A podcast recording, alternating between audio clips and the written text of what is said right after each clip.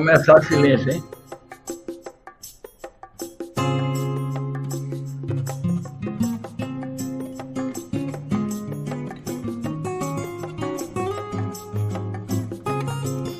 Bom dia, Zé. Calma, Zé. Dia. Calma, calma. Vai chegar lá. Bom dia. Tudo bem? Vou deixar aqui a última música agora. Vamos lá. Bom dia, Zé Reinaldo. Tudo bem? Bom dia, comunidade 247. Começando. Bom dia. Segunda-feira, 2 de janeiro, 7 da manhã. Você está bem? Bom dia, Léo. Tudo bem? Ontem foi um dia apoteótico, né? Bom dia ao nosso público também. Tá tudo ótimo. E você, você escuta é bem, tá né? Brasília? Estou em Brasília, você vê, eu tô com. Eu, eu na verdade, estou com uma câmera aqui que não funcionou, por isso que eu estava preocupado. Mas você me escuta, você me vê, tá tudo bem, né? Isso, tá tudo ótimo. Perfeito. Então vamos lá. Então vamos seguir aqui, Zé. Bom, dando uma saudação geral a todos, né? Todo mundo muito feliz. Que agora o que era sonho é realidade. O Brasil voltou ao normal, Lula é presidente da República. Agora é acompanhar, reconstruir e cobrar, né, Zé? Eu acho que é assim que as coisas agora vão avançar no Brasil. Eu vou trazer os primeiros comentários aqui. É, tem muitos já, né?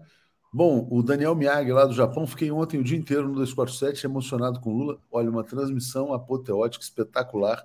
Todos estão de parabéns é, um milhão de visualizações. A nossa, acho que foi a maior transmissão sobre a posse no YouTube, né? Rafael Mendonça, bom dia, vamos trabalhar. Nilson Abreu, agora temos governo. Ronaldo Dias, bom dia, irmãos e irmãs queridas.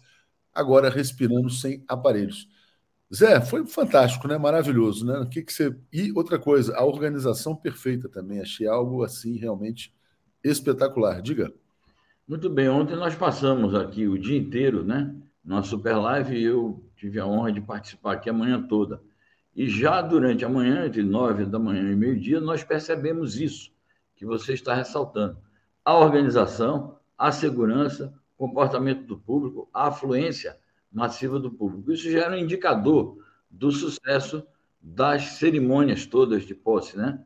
A gente tem falado aqui termos é, antológicos, né? Então falamos em vitória épica e hoje estamos falando em acontecimento apoteótico no dia de ontem, porque realmente a posse do Lula foi uma apoteose. Foi a apoteose do Lula e a apoteose do povo brasileiro. E isto tudo demonstra é, o sentimento de entusiasmo, de esperança, de alegria pela vitória alcançada. Há muitos aspectos aqui que a gente pode abordar sobre o conteúdo do que se falou ontem, mas tem comentários aí. Vá lá é, não, e mas antes, eu, eu quero começar, Zé, na verdade, é, revendo com o pessoal, porque foi tão legal, né? E eu quero mostrar o vídeo, né? Um vídeo dura um pouquinho, tem oito minutos, mas acho que vale a pena e a gente fica aqui acompanhando os melhores momentos da posse de ontem. Vamos lá.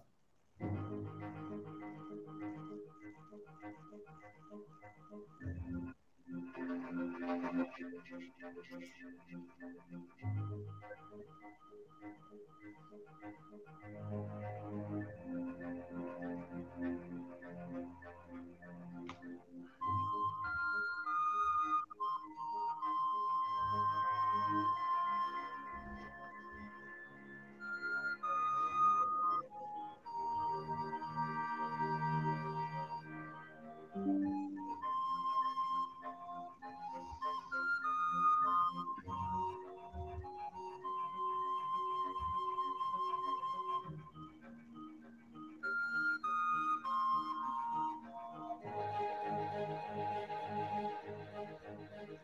Prometo manter, defender e cumprir a Constituição, observar as leis, promover o bem geral do povo brasileiro, sustentar a união, a integridade e a independência do Brasil.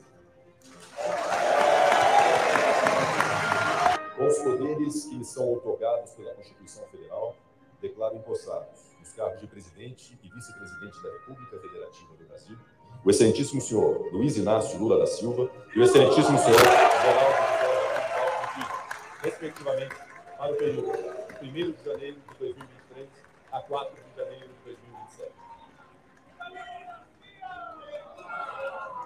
Eu queria contar uma história.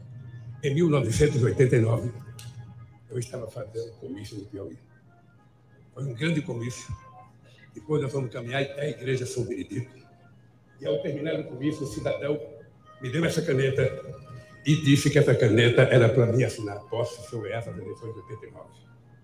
Eu não ganhei as eleições de 89, eu não ganhei em 94, eu não ganhei, não ganhei em 98. Em 2002 eu ganhei as eleições e quando eu cheguei aqui, eu tinha esquecido a minha caneta e assinei com a caneta do senador Ramos. Em, 1900, em 2006 eu assinei com a caneta aqui do Senado. Agora eu encontrei a caneta. E essa caneta aqui, o Wellington, é uma homenagem ao povo do estado do Piauí.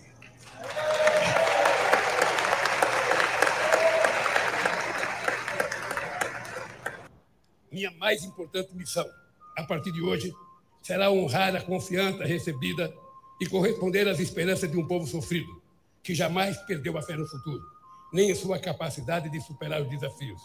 Com a força do povo e as bênçãos de Deus, haveremos de reconstruir esse país. Viva a democracia! Viva o povo brasileiro! Muito obrigado, companheiros!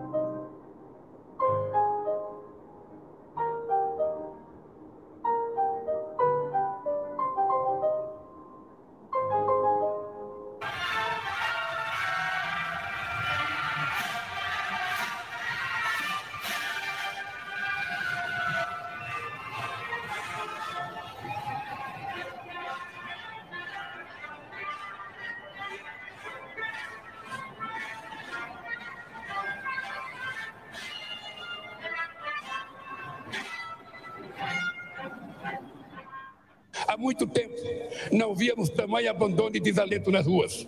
Mães garimpando lixo em busca de alimento para os seus filhos. Famílias inteiras dormindo ao relento, enfrentando o frio, a chuva e o medo. Crianças vendendo bala ou pedindo esmola, quando deveriam estar na escola, vivendo plenamente a infância que tem direito trabalhadores e trabalhadoras desempregados, exibindo nos semáforos cartazes de papelão com a frase que nos envergonha a todos. Por favor, me ajuda.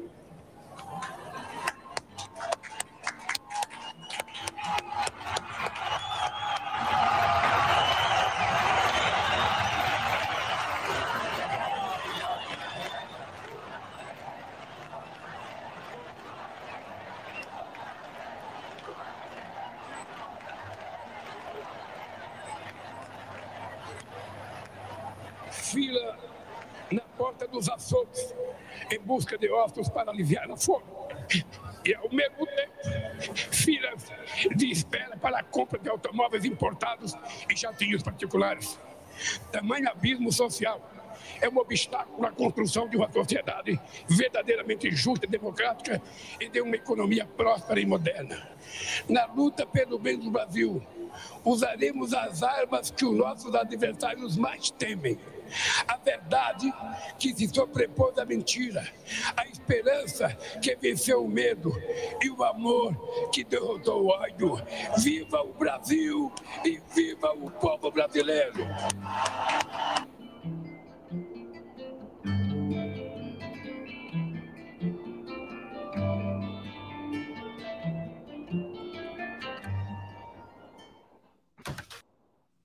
Bom, Zé, vídeo fantástico da edição, muito bem feita pelo nosso querido Herbert Xavier do Cortes, né? E eu tinha assistido tudo, é, menos a subida da rampa e essa entrega da faixa simbólica pelo povo brasileiro, porque eu estava voando de São Paulo para Brasília. É, eu consegui assistir até o discurso no Senado, que foi realmente fantástico, maravilhoso, é, e perdi esse momento. Aí cheguei, já fui direto lá para o Itamaraty é, e perdi esse momento, mas fui lendo. Fui, agora que eu estou vendo pela primeira vez, estou vendo como foi impactante e emocionante. É, fala para mim das suas impressões, Zé, por favor. Zé, você está fechado. Muito bem, é isso. Eu já disse que a minha impressão principal é foi uma apoteose, uma grande festa do povo brasileiro, uma festa de glória, né? pela vitória épica que alcançamos nessa luta democrática. Eu queria destacar alguns pontos sem separar o que. Porque o Lula fez três discursos ontem. Ele fez um discurso é, no Senado, fez um discurso aí no Palatório, perante o povo, e depois fez um discurso no Festival do Futuro. É, eu queria destacar os pontos que eu é, considero principais é, das mensagens do Lula. Principal de todas, sabe? mais importante, o combate ao que ele chamou o abismo social. Então, o Lula acentuou de maneira bastante clara a luta contra as desigualdades sociais no Brasil foi o que mais o emocionou. E é o que mais está chocando os setores aí da burguesia é, encastelados em alguns editoriais da mídia, dizendo: ah, é o velho Lula que está voltando. O Lula não sabe se ele concilia, é, como, como vai conciliar a ideia de união com a ideia de confronto. Então, estão esperando que o Lula não combata o abismo social e as desigualdades. Então, isso para mim foi muito impactante. Segundo, democracia para sempre. Foi uma, uma expressão também muito forte e é um conceito bastante preciso para o que está acontecendo no Brasil. E a ideia do desenvolvimento com soberania nacional, ele bateu duro na questão do teto de gastos e disse: vamos acabar com o teto de gastos. É um verdadeiro absurdo no nosso país. Então, esses pontos são importantes, e dentro da questão da desigualdade, é óbvio que, além de ter falado sobre a pobreza, teve todo o simbolismo e também falas dele, é, falando da questão do racismo, a questão das mulheres, que nós destacamos hoje na nossa manchete, a questão dos indígenas. Então, tudo isso esteve muito presente, inclusive na cena que você acabou de, de referir, que viu agora, que foi a cena da entrega da faixa, que foi o povo brasileiro subindo através de representações dessas identidades subindo a rampa e pondo a faixa é, no Lula, faixa presidencial. Então, tudo isso, na minha opinião, foi o destaque. É, e é, que, é o que vai dar a marca ao governo do presidente Lula. É isso aí, Zé. Eu vou ler comentários e vou dar as minhas impressões também sobre o Democracia para Sempre e o discurso é, claramente trabalhista feito pelo presidente Lula, né? um discurso desenvolvimentista. Antes, vamos lendo aqui. Desculpa, gente. O Eduardo Rado dizendo: estive em missão da ONU ontem, vi líderes que lá conheci cumprimentando Lula presidente. Muito emocionante ver o Brasil de volta ao mundo. De fato, o Brasil ressuscitou. O Brasil estava sequestrado pelo golpe de Estado. O Brasil estava sob um governo de ocupação internacional desde Michel Temer. Alisson Santos, obrigado aos que não desistiram de um Brasil melhor. Obrigado, Léo e equipe. Estou com vocês desde a minha assinatura 30 mil no canal. Obrigado, Alisson. Olga Ferreira, Super Joaquim, uh, uh, uh, Joaquim Daphne. Ah, não entendi, está meio confuso aqui, Olga, mas acho que você teve com os dois, né? Pelo que eu entendi. É... Bom, vamos lá. Ana Petri dando, falando da emoção, Moreno mandando um abraço. Nilson Abril, a faixa não era original, onde andará? Júlio Beraldi, Lula, Lula, cidadania, o outro nome da nossa democracia. Muito importante esse comentário. É, perfil aqui, de repente, de vez em quando, bom dia para o primeiro dia útil do nosso governo, emocionado ainda, agora é botar a mão na massa e reconstruir o nosso país. Feliz Lula 23. Sérgio Alves, bom dia. Agora a nova luta começa, levar justiça social para todos com participação popular no comando político do Brasil. Patrícia Dutra, ontem foi um dia que eu não queria que acabasse, foi como o melhor sonho das nossas vidas. Nilson Abreu, vocês viram a cara de bunda do Arthur Lira durante o discurso da posse no Congresso? Não reparei, Newton. Nilson, desculpa. É, Olga Ferreira, Janja empoderada, maravilhosa. A Janja tem um papel decisivo, vou falar um pouquinho sobre ela também. Jorge Júnior, bom dia, Léo e Zé, novo recomeço.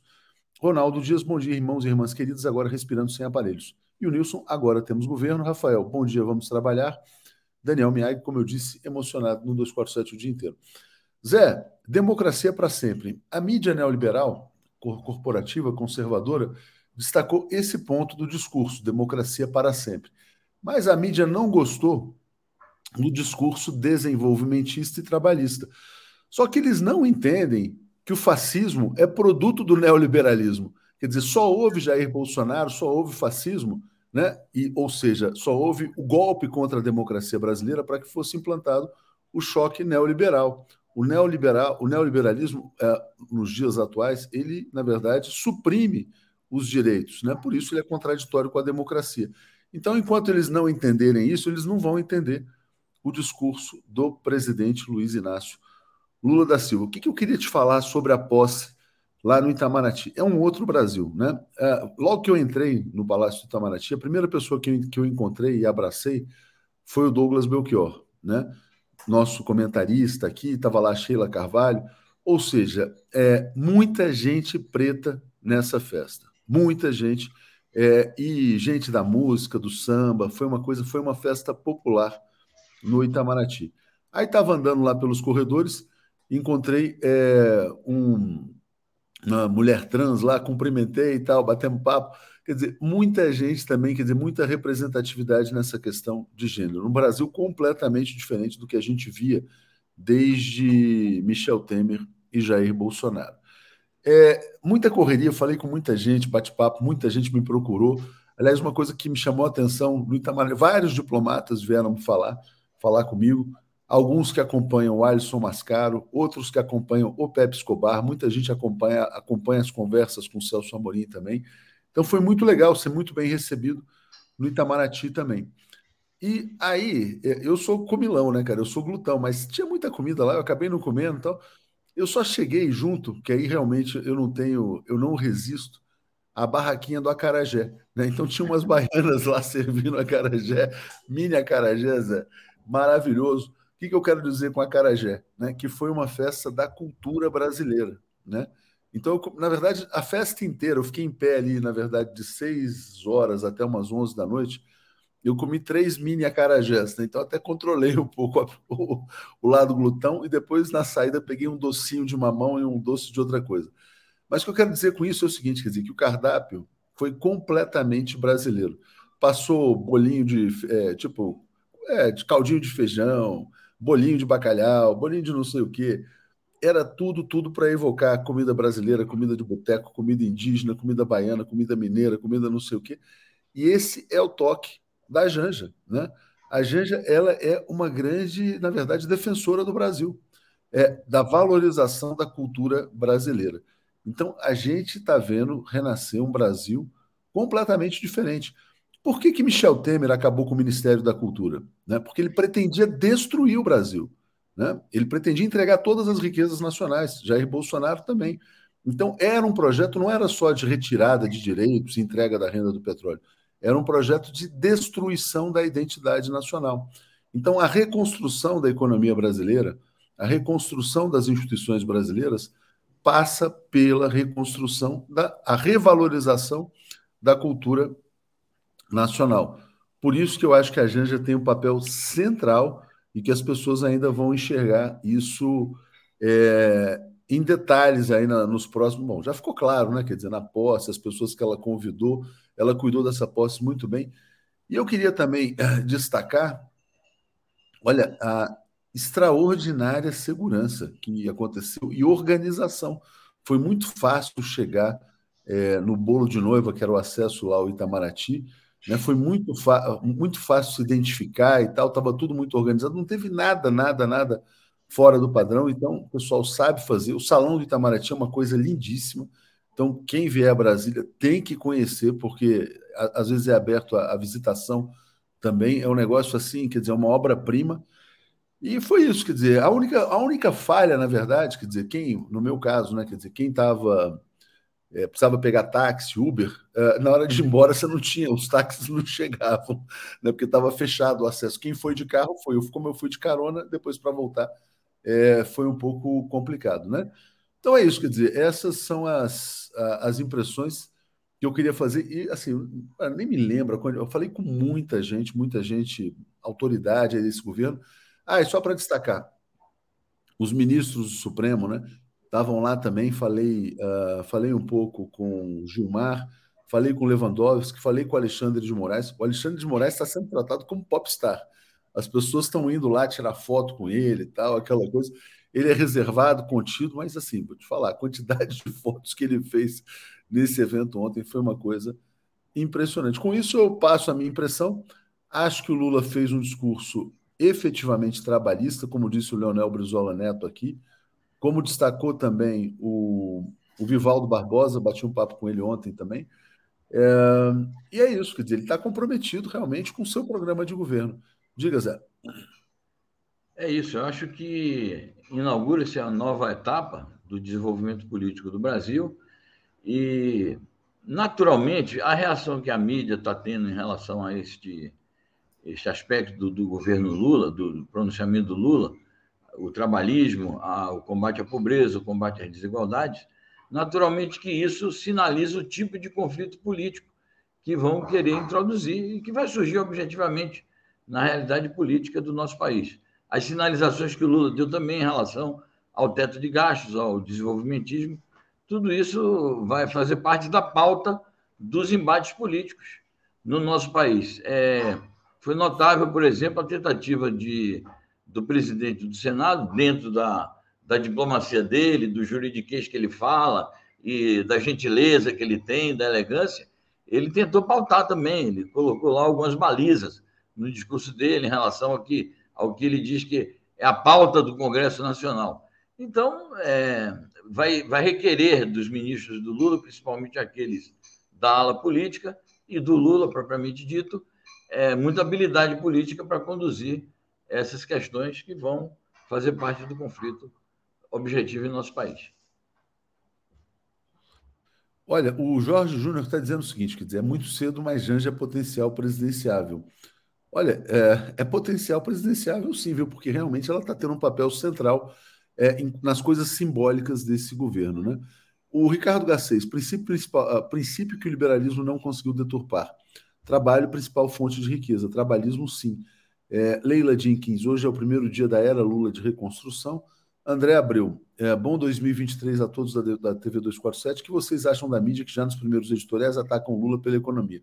É exatamente, eles atacam Lula pela economia porque eles recorreram ao Lula para salvar o Brasil do fascismo. Como disse o Merval Pereira ontem, se não fosse Lula, teríamos Jair Bolsonaro por mais um tempo.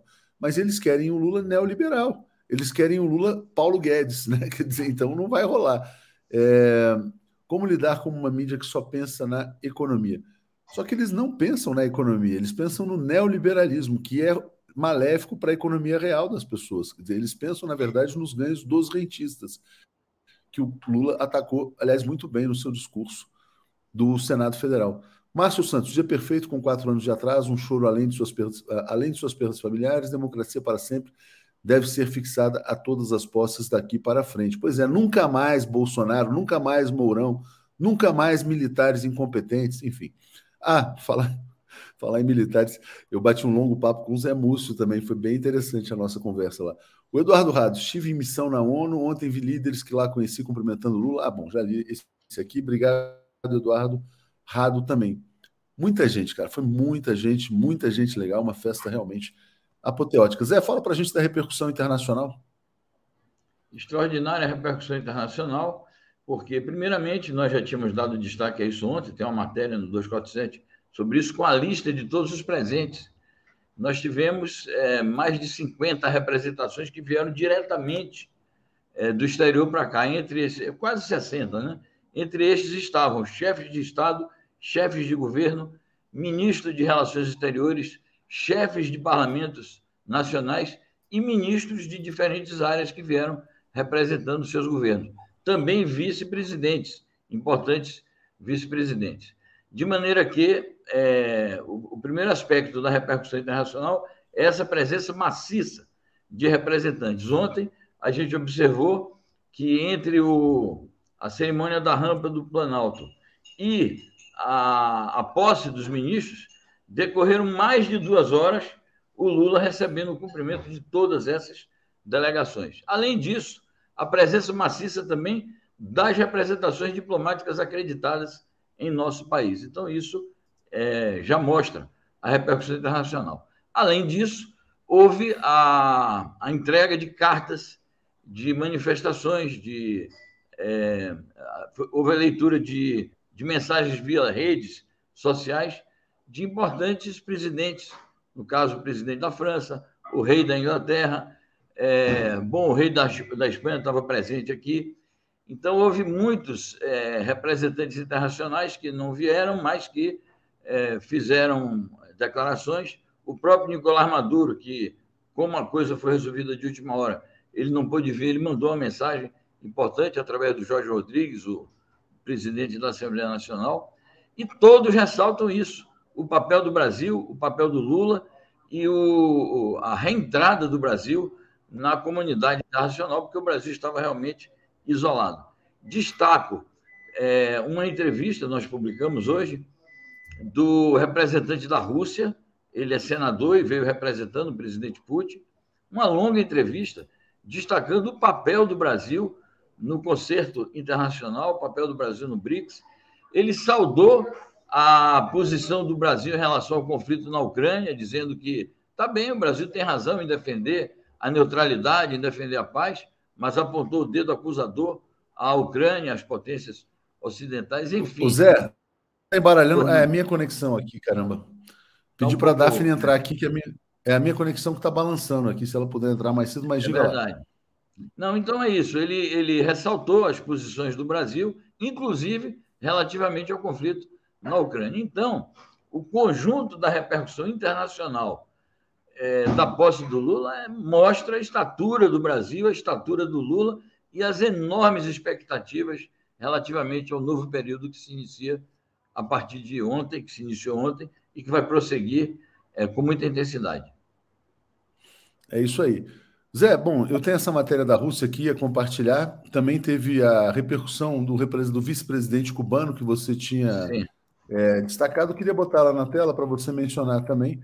É, por quê? Porque ele fala na integração regional, que eu acho que é um compromisso claro do presidente Luiz Inácio Lula da Silva. Diga, Zé. Perfeito. Eu destaco a presença de dois vice-presidentes de dois países socialistas relevantes, o vice-presidente da China e o vice-presidente de Cuba, o Salvador é, Valdez Mesa. Ele fez declarações importantíssimas que nós publicamos hoje, é, destacando o papel que o Brasil tem na reconstrução da unidade da integração latino-americana e caribenha. Inclusive, ele diz isso, que o Lula está comprometido com o fortalecimento, que foi o que o Lula disse a ele durante a, a breve conversação que tiveram ali é, no oferecimento dos cumprimentos. Menciona os instrumentos de integração, Mercosul, Unasul, a própria CELAC, é, portanto, a expectativa é muito grande em relação a um aspecto que foi o, um dos aspectos essenciais da política externa brasileira, que foi a integração latino-americana e caribenha, e o papel que o Brasil desempenhou na construção desses mecanismos, designadamente a CELAC, que é a Comunidade de Estados Latino-Americanos e Caribenhos. Zé, olha só, eu tenho muitos comentários aqui, eu vou ler. Tá tudo bem com a imagem? Vocês estão me vendo? Estão me escutando? Tá bem, é, de vez em quando dá uma congeladinha, mas está indo, está indo. Ah, então tá indo, então vamos embora. Então vamos lá. Uh, Roberto Jevu e o presidente Diego Morales, que show. Pois é, eu vi isso também, eu vi isso pelo telão. Estava lá porque o Lula ficou muito. A gente chegou no Itamaraty, acho que era seis horas, seis e pouco, e o Lula chegou lá bem tarde, né? E na verdade não deu nem para ver, deu para ver de longe, mas ele estava num jantar reservado com chefes de Estado, né? O Antônio Pinheiro Bastos, o ano começa e nasce outra vez. Isa Salgado, foi linda a festa maravilhosa. A única falha foi que faltou água. Proibiram os ambulantes que vendiam bebidas nas manifestações e centralizaram nos quiosques da Playbar grandes filas para comprar. Aí não dá ficar sem água, impossível, né? O calor de Brasília. Joartes, Léo, quando Lula foi ao palco recitar uma poesia, vale a pena conferir, pôr nos cortes. Abraços queridos, né? a Olga Ferreira está dizendo que o representante do Qatar veio defender o pendrive. Wadsworth, tão bom acordar no Brasil de novo. Vamos trazer mais o Zé para comentar as questões nacionais também. Muito bom. Feliz ano novo a todos. Júnior, eu senti Liriaras muito desconfortáveis. Acho que Lira não ter discursado é simbólico desse, desse desconforto, só Pacheco falou. Aliás, grande discurso do Rodrigo Pacheco, viu? É, tem que se destacar isso também. Márcio Doni, bom dia, Tuxo. Nosso 2023 não poderia começar melhor. Você e todos os 247 são muito responsáveis por essa nossa alegria e por poder e dever esperançar. Abraço solidário. Obrigado. Sheila Meyer, filas imensas para água no gramado, água grátis da Caesb, fila maior ainda. É, falhou então a Caesb, né? Rita de Cássia. Léo, infelizmente do lado de fora a estrutura não foi a mesma, não teve água e alimento suficiente para atender a demanda dos militantes. Logística foi pouco, tivemos que sair para comer e beber água muito distante do local do evento. Vocês imaginam o meu sofrimento também para ir embora às 11 da noite para tentar pegar um táxi e um carro lá. Mas enfim, era isso, gente. Zé, obrigado a você. Eu estou com o pessoal aqui, eu vou chamar todo mundo para a gente já seguir na nossa transmissão. Mas de histórico, parabéns e obrigado pela cobertura ontem também na nossa transmissão. Muito bem, estamos juntos. Boa semana, excelente programa para todos e seguimos adiante. Um abraço. Valeu, Zé. Obrigado. Bom, vamos lá. Então eu vou trazendo aqui, cadê? Eu vou trazer a Daphne. Bom dia, Daphne, tudo bem? Opa, Léo, bom dia, tudo bem? Bom dia aí para me socorrer aqui, porque eu acho que aqui realmente a internet está meio oscilante, mas vou trazer o Paulo, vou trazer também o Alex, vou trazer também o Marcelo Auler, e aqui a gente fica em cinco, então, nessa transmissão. Bom dia geral aí a todo mundo, tudo bem? Deixa eu tirar esse comentário aqui. É, bom, vamos começar pela Daphne, né, gente? Já, Daphne, bom dia, você estava na posse, obrigado pela cobertura. A sua Oi. percepção inicial sobre esse dia histórico? Bom, eu me emocionei muito, né? Chorei muito aquela subida e passagem de faixa pelo, pelas mãos do povo brasileiro. Eu acho que foi a coisa mais importante de ontem, ao meu ver, né? Aquele discurso onde ele engasgou falando daquilo que lhe afeta, que, que é a fome, né? Quando ele ele vai dizer a, a fala de quem pede comida nos sinais, que ele fala: "Me ajudem, minha gente", e começa a chorar eu não conseguia parar de chorar, Léo. É, eu acho que, mas eu acho que isso todos os comentaristas que vão, é, que virão aqui vão, vão falar, né? Dessa, dessas partes mais importantes. Eu queria falar um pouquinho dessa questão de quem estava lá do lado de fora, de quem estava no gramado, que realmente é, o sol de repente abriu em Brasília, né? É, logo que eu cheguei, eu cheguei cedo, a gente comprou ali uma capa de chuva e depois é, abriu o sol, estava muito quente, eu estou aqui é, queimadíssima, né? É, mesmo passando protetor, tava, ontem estava todo mundo num camarão e não tinha é, água, como o pessoal estava falando.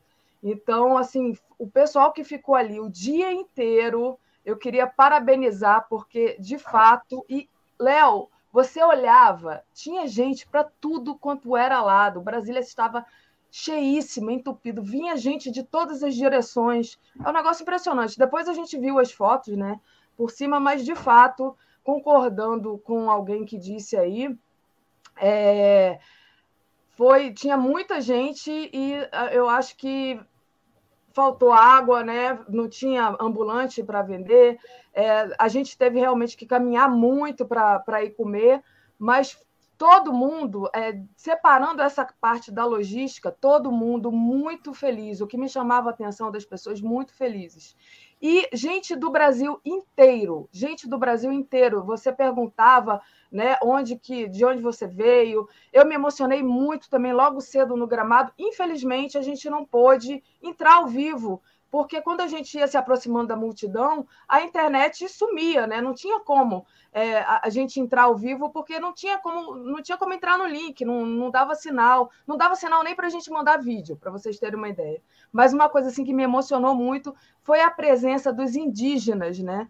Os indígenas que, cantando toré, eles defumaram aquele, aquele gramado, defumaram toda aquela área do público, saíam correndo, cantando lá as canções deles, e iam ali limpando aquela área. Gente, aí cada vez que passava aquele monte de indígena cantando, a gente desabava de chorar, porque é muito lindo. Outra coisa, os grupos de religião é, de matrizes af, é, africanas também ali limpando e rezando, e junto com Lula, sabe? é, enfim, os, os, vários movimentos, várias, várias pessoas, vários grupos que fazem é, grupos folclóricos, artistas. É, tinha ali o Som da Rural de Recife, que eu conheci em Recife, pessoal tocando. Tinham vários palcos alternativos lá para trás, é, tocando vários sons diferentes. Então, assim, vários ambientes, né? Até lá embaixo, quase até o, aquele shopping, como chama? É, tem dois nomes, esqueci agora. Um shopping enorme, que inclusive estava fechado, podia estar aberto. Conjunto Nacional, que o pessoal podia ter ido ali comer, mas estava tudo fechado, né? Para beber água e tudo. Você vê a distância de, de gente que estava lotando aquilo ali. Então, vários ambientes ali funcionando, é, tocando, o pessoal muito animado. Carnaval, 9 horas da manhã, já tinha bloco de carnaval, blocos e blocos de carnaval, com bateria, é, gente sambando, gente chorando. É, foi maravilhoso, gente. Eu, assim, eu, nem, eu tinha que ficar uma hora falando, enfim. Mas era isso que então, eu queria Já já a gente vai entrar no conteúdo político-econômico do discurso do presidente Lula. Eu vou passar para o Marcelo, que também está em Brasília, para ele falar da percepção que ele teve do evento. Diga, Marcelo. E parabéns, né? Você trabalhou muito, cara. Você trouxe muita coisa importante. E peço desculpas assim porque, por não ter conseguido trazer todas as vezes que você entrava. Mas é muito difícil, cara. A gente que está operando aqui, porque entra um, entra outro, entra outro, e a gente tem que saber quem tem mais urgência. Diga, Marcelo, vamos lá. Marcelo, você está fechado com o seu áudio. Bom dia, Léo. Bom dia, Daphne. Eu espero que você já esteja mais hidratada. Léo, a Daphne e a, e a Andréia ontem estavam verdadeiros camarões à noite, totalmente queimadas. É... Bom dia, Paulo. Bom dia, Alex. Bom dia, comunidade. A minha impressão é muito limitada porque eu não circulei no povão. Eu fiquei no Congresso e do Congresso fui para o Palácio a únicos contatos, eu tive contato com o povão à distância. Me tocou muito o coro lá na Praça dos Três Poderes dizerem, dizendo sem anistia, quando Lula falou na, não ter revanchismo, mas ter que cobrar é, legalmente cada ato do governo que saiu. E eu tem uma bandeira que eu anuncio aqui, que eu estou trabalhando nos bastidores, a Daphne até presenciou uma parte dessa, desse meu tititi nos bastidores. Eu acho que uma das medidas, você não tem que ter anistia para quem puniu. Você tem que responsabilizar quem passou da lei, exorbitou na lei, dentro da lei. Mas você tem que resgatar a honra de quem foi punido. E eu acho, eu mandei aí um link para você, Léo, e para Daphne, que uma das primeiras medidas que o. Já falei isso com o Paulo Teixeira também, que o presidente precisa tomar na área do agricultor familiar é lavar a alma dos agricultores de Irati que foram perseguidos, presos ilegalmente pelo Sérgio Moro antes da Lava Jato. São quatro agricultores que foram presos, ficaram 60 dias sem nenhuma culpa em cartório, estão arrasados psicologicamente, estão tentando retomar a associação deles depois que o Moro, antes da Lava Jato, arruinou um trabalho que só distribuía alimentos de maneira benéfica e muito econômica para todo mundo. Como eu acho que tem que ser resgatado o delegado Mário Renato Fanton, que foi perseguido dentro da Polícia Federal pela turma da Lava Jato por ter denunciado as irregularidades da Lava Jato. Então, isso me tocou quando falaram sem anistia, não pode ter anistia, e acho que todo mundo precisa cobrar essa prestação de contas dentro do legal. Gostei muito do simbolismo da subida à rampa, eu estava ali embaixo da, da rampa, foi muito simbólico a participação popular, juntar representantes de diversos setores da sociedade civil, e isto é, foi emocionante, muito mais emocionante do que uma subida normal de rampa, como todo mundo duvidava. Você elogiou a segurança do evento. Eu lembro que houve discussões aqui, aí o Alex, inclusive, disse, não, não tem que ter subida de rampa, não tem. Mostramos que a direita não nos põe medo, que a gente pode fazer o que a gente acha que tem que ser feito dentro das quatro linhas, como o outro dizia, dentro dos termos legais, mas não podemos recuar em maneira alguma. Nós temos que agora avançar e recuperar o terreno perdido da civilidade. Eu, eu acho que já falei demais, deixar o Alex e o Paulo falarem, senão eles vão brigar comigo e dizer que eu não dou voz para eles. Não, ninguém vai brigar, não. É porque hoje é um dia épico, histórico. Vamos é, lá, Paulo. É, é. Passa tu... O Paulo e o Alex acompanharam de São Paulo, participaram da transmissão também. É, então eu queria pedir para vocês não falar do clima, né? Porque evidentemente vocês não estavam aqui, mas para falar do significado político do discurso, né, da mensagem, das mensagens que o Lula transmitiu. Diga, Paulo. Olha, uh, eu, eu acho que to, toda a mensagem de, do dia de ontem ela, se, ela, ela está sintetizada na frase sem anistia. O Lula volta, o Lula recupera os seus direitos, ele vem restabelecer um projeto histórico que ele que ele construiu. Ele não traz o ressentimento, ele não traz vingança, mas ele traz o seguinte: quem errou vai ter que pagar. Não, não vai ter anistia prévia, não vai ter acordão, não vai ter aquela conciliação que sempre fez a nossa história andar para trás. Então, quando ele falou isso, foi importante. Ele falou, a reação da, da, da, do público foi imediata e foi assim, uma reação importante foi um momento que assim você via que aquilo vinha de dentro daquelas pessoas. Aquela frase de: olha, gente, peraí, não dá para enfrentar um golpista, enfrentar um governo que, que mata, um governo que prende, um governo que ameaça a democracia, e depois de ganhar, vamos to todos brincar. Não, sem anistia. Todos serão julgados dentro da lei, todos serão denunciados como mando, quando, quando manda a Constituição, mas sim sem anistia. Eu acho que isso aí é, é, é, é, importante, porque isso é que dá o futuro, a perspectiva. Qual que é a perspectiva agora? É voltar para o cordão? Não, a perspectiva é apurar, é investigar e fazer com que a lei seja cumprida. Só assim, essa, essa é outra lição que fica claro quando o Lula fala isso, que todo o discurso do Lula vai nesse tom também, que é sem anistia.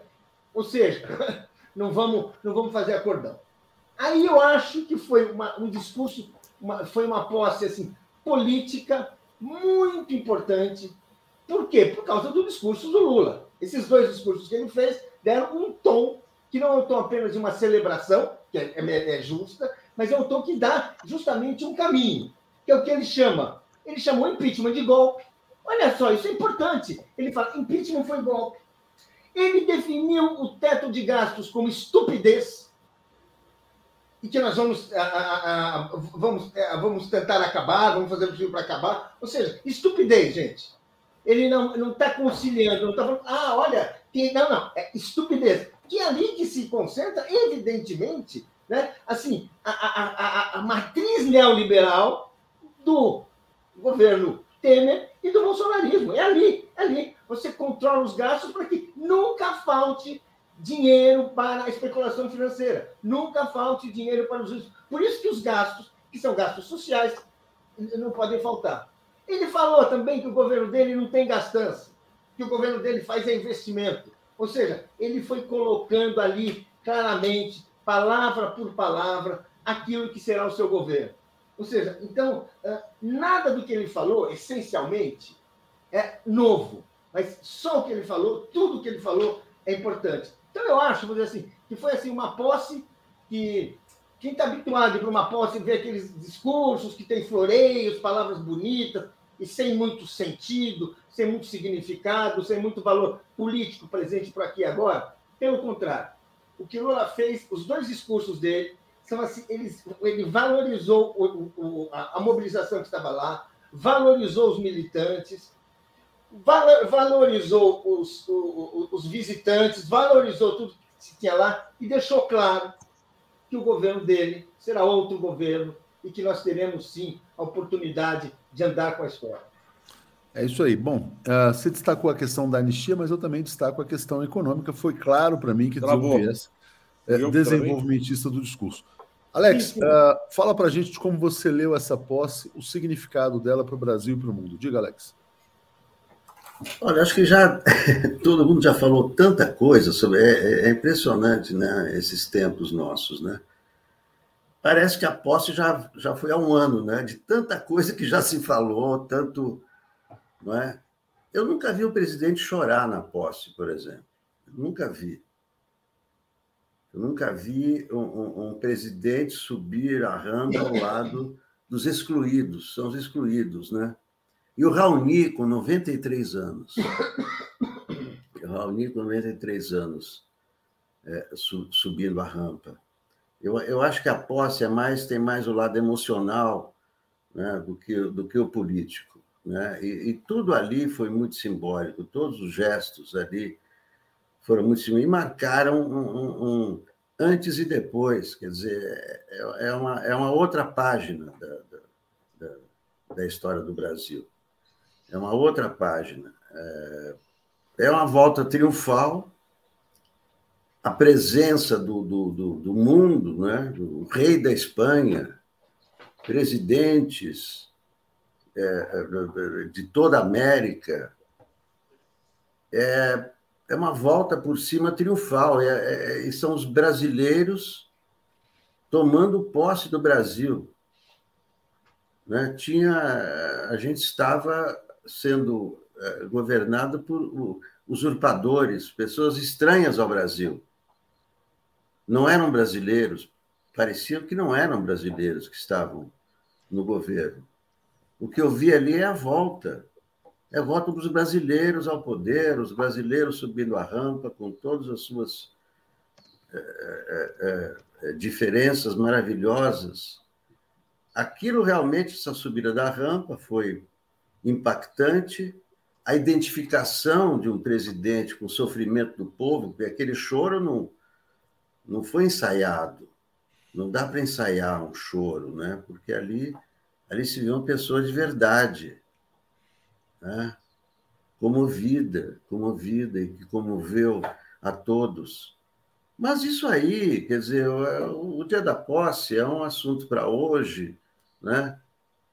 Importante agora, agora começa, né? Agora, agora vamos ver todos os passos do, é, do governo que, que, que, começa de forma muito promissora, né? Muito bem-vindo. Claro, tem críticas dali, daqui, sempre haverá haverá críticas, mas você vê que é a volta do Brasil ao mundo, o mundo recebendo o Brasil, o mundo abraçando o Brasil, o Brasil abraçando o mundo, Hoje o Lula tem várias, várias reuniões, né? então não é só festa, a festa é, é, um, é, um, é um detalhe, né? a festa vai se dissolver, mas é, já tem reuniões concretas e, e, e decisões importantíssimas, né? A, o meio ambiente, a preservação da, da Amazônia, que é, é fundamental, é uma questão primordial dos próximos anos, e Lula deixou bem clara a inserção a inserção do Brasil nessa agenda. O Brasil estava fora dessa agenda e o Brasil voltou à agenda internacional. Então, eh, foi a posse de um líder internacional. Não foi só a posse. Você lembrou um bem, líder... Alex. Na verdade, teve os, já houve os revogaços, né? Na verdade, voltou o Fundo Amazônia e revogados os decretos de armas também. Gente, eu tenho muitos comentários. Deixa eu só atualizar aqui rapidamente para a gente retomar aqui. Uh, o André Gomes dizendo: o terrorismo surtiu efeito contrário à festa da posse encurralou os fascistas. Viva a dialética. Fernando Castro, bom dia. Falem mais sobre a assinatura do revogaço, que era exatamente o que o Alex já estava entrando nesse tema. Marcelo apenas, obrigado 247 por fazer parte da luta pela retomada do país pelo povo. Deixamos de ser Brasil com Z e voltamos a ser com S. Feliz próximos quatro anos. É, Daniel Miag, quem ancorará a segunda parte do Boa Noite? Uma mulher? Estamos, tem muita coisa. A gente teve a notícia na quinta-feira, né? Então a gente precisa de um tempo para reorganizar, mas já, já, já teremos novidades em breve. Jorge Teutônio, importante lembrar que não se viu necessidade de nenhum general fardado aparecendo em foto. Djalma Vale, cheguei sete e meia com sol sem água, foi sofrido. Estar sob a bandeira do Brasil gigante cantando hino na frente do Lula de todas as autoridades foi o momento mais importante da minha vida. Um recado do povo. O Brasil voltou. Essa sensação que eu tive também. Marcelo Darana, bolão, quantos dias para prender em Bolsonaro? O pessoal vai pedir a prisão dele hoje. Maria Helena, entendo que hoje é para falar sobre a posse sem ter diversações. Renata, quero enviar para a Gisele uma foto do Encontro de Brasília. É, pode mandar pelo. Pode, o e-mail dela está funcionando gisele.brasil247.com.br. Renata, voltamos a respirar ar de qualidade, é um alívio, gratidão por todos os guerreiros que nunca abandonaram as batalhas. 247 contribuiu muito para chegarmos até aqui. Vermelho Pimenta, há tempos não chorava tanto de emoção. Júnior, Daphne, fiquei o dia inteiro, tô vermelhaça. Pena que não encontrei você, mas encontrei a Eliana. Nilo, parabéns, Léo, meninos, uma aula de jornalismo. Para mim, um dos momentos mais emocionantes foi quando Lula disse: Boa tarde, povo brasileiro. Marcelo Vita, cultura brasileira em destaque com Janja e o Roberto Gervu, destacando aqui o presidente do Evo Morales, Antônio Pinheiro, o ano novo começa, o ano novo começa, Inácio outra vez, e acho que li todos os comentários aqui, gente. Se perdi algum, peço desculpas. Bom, eu vou voltar para vocês. Léo. É... Daphne, diga. Não, Não eu só Marcelo... queria... É, fala, Daphne. Não, só queria complementar isso que o Alex falou, que eu achei importante, né? Que é, ele falou brasileiros tomando posse do Brasil sobre o Festival do Futuro, né, que é aquele show que aconteceu o dia inteiro, no qual eu estava lá é, cobrindo. É, teve show de evangélicos, de, de cantores gospel, e aí tinha um público lá cantando músicas evangélicas. É, achei incrível. E, e, e imediatamente após o show dos evangélicos, teve show dos indígenas é, cantando músicas com, com palavras indígenas ali misturadas com, com o português, e, e todo mundo ali, um, um, do lado do outro, assim, a diversidade, né?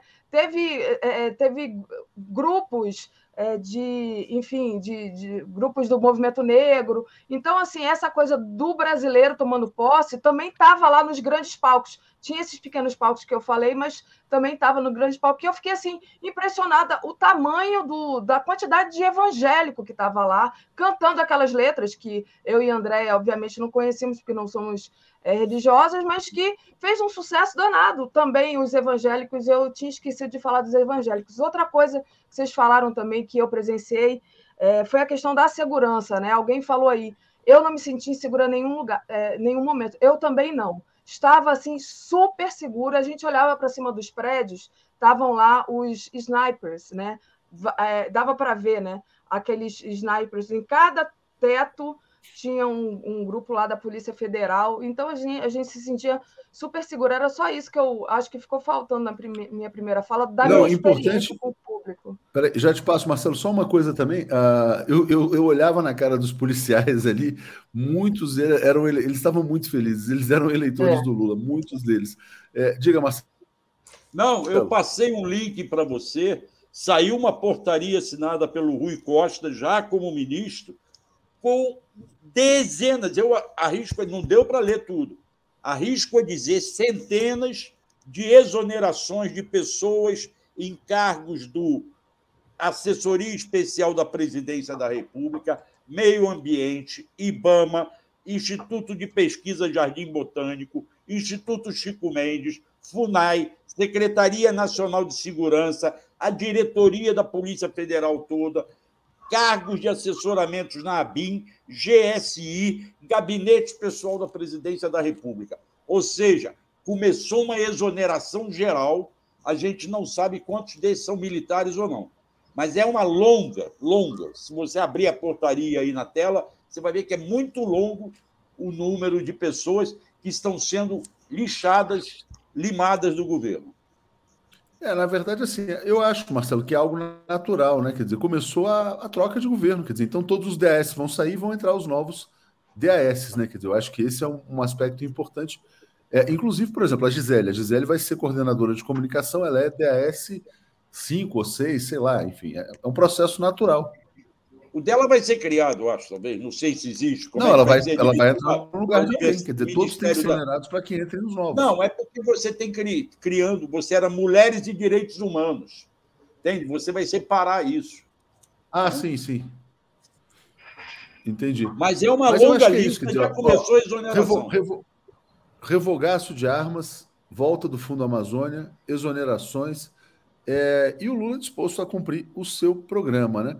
Paulo, vamos entrar, entra no aspecto econômico, porque de fato, quer dizer, foi muito legal quando o Leonel Brizola estava acompanhando, Leonel Brizola Neto, acompanhando o discurso no Congresso aqui, e ele falou assim, quer dizer, o Lula bateu ali claramente, né, nos rentistas da dívida pública e nos rentistas dos dividendos das estatais.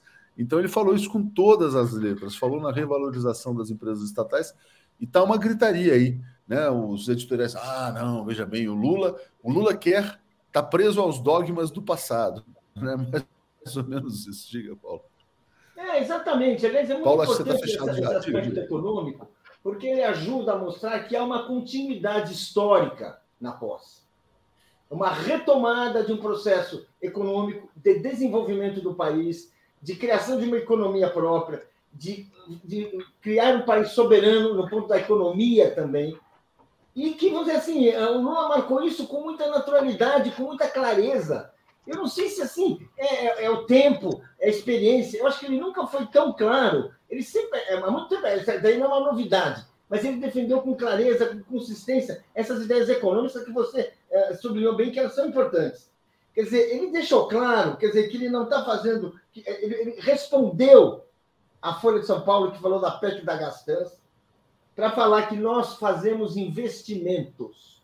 Ou seja, é isso que. É, é, ou seja, e ele está desenhando um país outro, uma economia outra. Então, isso, isso é muito importante. E isso conecta o Lula com a maioria da população brasileira que está excluída desse universo de rentistas, de especuladores, e que é, essa minoria que explora a riqueza brasileira com chupins e que a população fica apenas trabalhando semi-escravizada, com esses salários que a gente vê assim absolutamente miseráveis, com direitos cada vez menores, porque eles vão suprimindo direitos para que aumentem mais, haja mais aspecto para mais reservas para para especulação. E agora, assim, assim, o que ele traçou é o seguinte: olha, o Brasil, com esta, tem um outro caminho, e é um caminho necessário, gente, porque é esse o caminho que unifica, que permite ao Brasil desempenhar um papel importante, relevante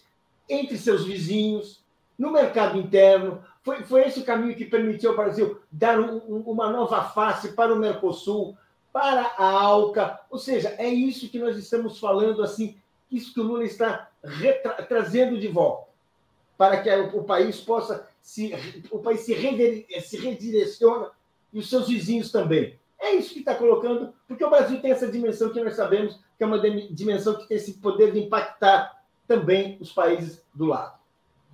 É isso aí. Alex, uma coisa que você estava comentando a história lá do, do Fundo Amazônia, né? A impressão que me deu é que o Lula está chegando ligado no 220. Né? É tipo assim, um monte de decreto no primeiro dia, e eu acho que ele vai cobrar isso dos ministros também. Essa semana é a semana das posses, né? Então, por exemplo, agora tem 9 horas Haddad, 11 horas Rui Costa, 2 horas Flávio Dino, 5 horas Márcio França, 7 horas o Bessias, conheci o famoso Bessias, né? O Messias, na verdade, que o pessoal chama de Bessias. É, enfim, é, bom, falei com muita gente, mas eu acho, cara, que vai chegar, o pessoal vai chegar, assim, quer dizer, muito aceso para revogar tudo, né? E fazer muita coisa nova. É, qual é a tua impressão, Alex, sobre o ritmo que vai ser imprimido ao governo? É, o, o governo começou antes de tomar posse, né? E já, já está trabalhando, já teve até o primeiro o primeiro embate entre, entre o Haddad. É, o, o, o, Haddad queria revogar a, a questão do, do, dos, é, da isenção né, é, estadual do, dos combustíveis e tal, que ia, ia provocar uma, um aumento agora, hoje, né, de 60 centavos na gasolina, aumento no diesel e tudo, e, e, e a área política disse, não, deixa, deixa como está por enquanto, porque como é que o governo vai começar já com aumento de gasolina? Não pode. Então, então mas foi prorrogado. Foi prorrogado. Pois é, é isso que eu estou falando. Foi prorrogado. A Haddad não queria. Estou falando que, já te, que o governo já começou. E o governo sempre vai ter embates, tanto com, uh, com, com, a imprensa, como internos. Isso, é o que eu estou querendo dizer o governo já começou. Né? E, e claro que há muita pressa, né? porque a situação do, do Brasil exige que, é, que, que, as medidas sejam tomadas de, de maneira veloz, e principalmente no campo social. Acho que esse negócio de punir quem não puniu, acho que isso aí não é prioridade do povo. A prioridade do povo é, é, o, é, é o bem-estar, é a comida, é a grana. É, é, isso que é a preocupação. Né? Agora, a preocupação política, vai punir, não vai punir. A justiça tem vários inquéritos rolando no STF, é, os do Bolsonaro vão, vão, vão para a primeira instância e tal, mas acho que isso, isso aí não é prioridade do povo. É prioridade dos políticos, é prioridade e tal, vamos punir, não sei o quê e tal, mas a prioridade do, do governo Lula é, é, é, é combater a fome, né? É, é garantir comida, garantir a preservação da Amazônia, são essas questões que é daqui para frente. Né? Esse negócio de ficar, não, a, a prioridade nossa é punir, isso é justiça, a justiça está os inquéritos estão rolando, isso vai acontecer, mas não acho que isso seja o, o prioritário. Olha, punição, vamos punir para que as coisas não se repitam e tal. É claro que vão ser punidos, é claro que tem inquéritos, é claro que vai haver investigações, é claro que essa, que essa gente que é, tentou derrubar a democracia tem que ser punida, mas não é a prioridade. A prioridade é é o combate à fome, a prioridade é o combate ao desmatamento, é o combate ao armamento. Foi isso que o Lula, que o Lula já é, começou a revogar ontem. Né? É, é, é a gente voltar à, à, normalidade. A gente está vivendo um estado de exceção, um estado armamentista, um estado que não sabia o que ia acontecer no dia seguinte, um estado de ameaças. E é isso que o governo Lula vai desmontar voltar à normalidade. A sensação que eu tive é exatamente o Brasil voltou à normalidade. Foi assim, é tão bizarro, né? A gente ter passado seis anos fora da normalidade. Mas, gente, eu queria agradecer a todos vocês. O tempo deixa correu muito aqui. Deixa, Léo, Léo, deixa eu dar uma informação aqui importante. Hum. Primeiro, o dia hoje do Lula, ele vai ficar no Itamaraty e vai receber de meia e meia hora delegações estrangeiras. São 15 delegações tem um horário de uma hora apenas para ele almoçar. Mas, segundo eu estou informado, as equipes dele continuam trabalhando com a possibilidade dele viajar a Santos para o velório do Pelé. Ele não decidiu se vai ou não, há a possibilidade de ir, há a preparação de uma viagem extra, mas o Lula pode acabar o dia em Santos indo ao velório do Pelé. Boa, Marcelo, bem lembrado, o velório começa no dia de hoje. Valeu, gente. Obrigado. Vamos seguir aqui com o Breno. Fala, Paulo, só para fechar, então. Ó, à noite, eu e Alex continuamos a falar sobre punir ou não punir. Isso, é um tema importante. Aliás, sobre punir ou não punir, só porque tinha uma pergunta do Rui também, como é que foi o meu papo lá com o Zé Múcio, né? Falei, eu e o Rodrigo Viana, a gente sentou, batemos um longo papo com o Zé Múcio e falamos assim das críticas que ele recebe aqui da comunidade, etc e tal. Ele falou: é, é mas está resolvendo, né? Você viu, já tava, não teve nenhuma tensão, não teve nada errado, não teve nenhum protesto, os quartéis foram desmontados, os militares estavam aí. Então, assim, quer dizer, do jeito dele, ele resolveu. E ele falou uma frase importante que eu deixo para vocês seguirem à noite. Ele falou: ó, só tem que entender um ponto. Ter votado no Bolsonaro não pode ser visto como um pecado, um crime de lesa pátria. Foi só essa frase que ele trouxe. Ele vai vir aqui a TV 247. Ele vai, ele vai vir aqui a TV 247 em breve. Valeu, e gente. A questão, a questão não é punir ou não punir. é se punir é a prioridade. É isso não, que eu coloquei. Eu não estou dizendo para não punir. Então, vamos colocar as coisas da forma correta. Não, eu tá jamais claro. falei não punir. Então, a, a, a, discussão, meu caro Paulo Moreira Leite, não, não é punir noite, ou não punir. mas se punir é a prioridade do governo Lula. Então, tá bom, Alex. É, a noite, a noite, a noite, gente. uma vez. Faça o plano assim. Vamos à noite. falar à noite sobre isso. Valeu. Um abraço. O comentário de Breno Altman. Bom dia, Opa. Breno, tudo bem? Já fizemos uma transição aqui. Tudo em paz, Breno? É, bom dia. Bom dia, Daphne. Bom dia, Léo. Bom dia e feliz ano novo. Feliz ano novo, exatamente. Não nos fala... É tão corrido né, que a gente às vezes nem se toca que é 2023. É. É só, a gente só, só, só se dá conta, né, Daphne? Quando a gente cria o programa, a gente põe 2 do 1 barra 2, 3. Né? É. Eu entrei aqui nem dei feliz ano novo para o pessoal, exatamente. É? A gente nem. É, é, tão. A gente está tão absorvido por, pela posse que não que não lembrou da festa do ano novo, né? Que a gente deve, poderia estar comentando aqui. É, enfim, só essa questão que eu também quero falar agora sobre punir, punir ou não punir. Eu acho que é uma Deixa questão. Só, só atualizar os comentários, tá, Daphne, porque eu já te tá. entrego aqui no ponto. Zé Arnulfo está dizendo: o que mais me chamou a atenção foi a promessa de Lula distribuir o relatório dos governos de transição legislativo, judiciário e universidades. Precisamos saber o que houve com o Brasil, com certeza. Elizabeth, bom dia, grande equipe do jornalismo ético, bom dia, comunidade. Viva o ano novo do Brasil. Kaique Butler, eu também reparei nesse simbolismo. Lula de gravata azul, Alckmin de gravata vermelha. A gravata passa um significado importante. É, o João do Sertão está dizendo que Ibanez boicotou a água da Caesp. Edson Doviso, bom dia, TV 247, viva a democracia, bom dia, Lula. É, Kaique Butler, poema de Antônio Marinho a Lula no palco foi uh, sensacional. Rita de Cássia, Marcelo, houve uma explosão ao lado esquerdo a 100 metros do salão. Você sabe o que aconteceu? Desculpa, Rita, não deu para ver antes. Maria, ouvindo Daphne, concluo que a esquerda se respeita, é, confia na segurança pelo Estado e não no cada um por si com arma, né? Melhor, né? Lilian França, eu cuido de adolescentes, é, adolescentes. Eles são a riqueza do país, não podem ser manipulados e mortos. Janice Mateucci, bom dia. Eu estava lá, foi tudo muito lindo. Roupa de Janja valorizando produtos profissionais brasileiros. Muito seguro, mas muitas filas. Ricardo Martins, bom, ontem lavamos a alma, chorei horrores. Hoje acordamos respirando aliviados. Lembremos que a luta agora só começa, precisamos estar atentos. A máquina fascista continua viva. Parabéns por trazer informação de qualidade. É, obrigado, Ricardo, mas eu acho que esse fascismo vai ó, derreter, porque ele não tem essa base que se imagina, não. Até porque o líder do fascismo fugiu, né? Fascistas não gostam de líder fujão e fracote. Maria, vai ter conselhão neste mandato do Lula? Vai ter conselhão, mas não apenas conselhão. O Edu Manguibit está nos apoiando. E, Breno, uh, hoje mais cedo eu tive aqui, é, dizer, contando um pouco a impressão que eu tive lá no Itamaraty. Né? Falei com muita gente, muitos ministros, tal, aquela coisa, todo mundo muito cordial, muito atento tal. E eu destaquei um aspecto que eu achei importante também, que eu, eu, eu vou passar para a Daphne conduzir, é, não só do, do clima lá no Itamaraty, de muita valorização da arte, da cultura brasileira, em todos os detalhes, né? Do cardápio em diante. Muita presença, diversidade, né? muita gente preta na posse, dizer, como nunca se viu na história.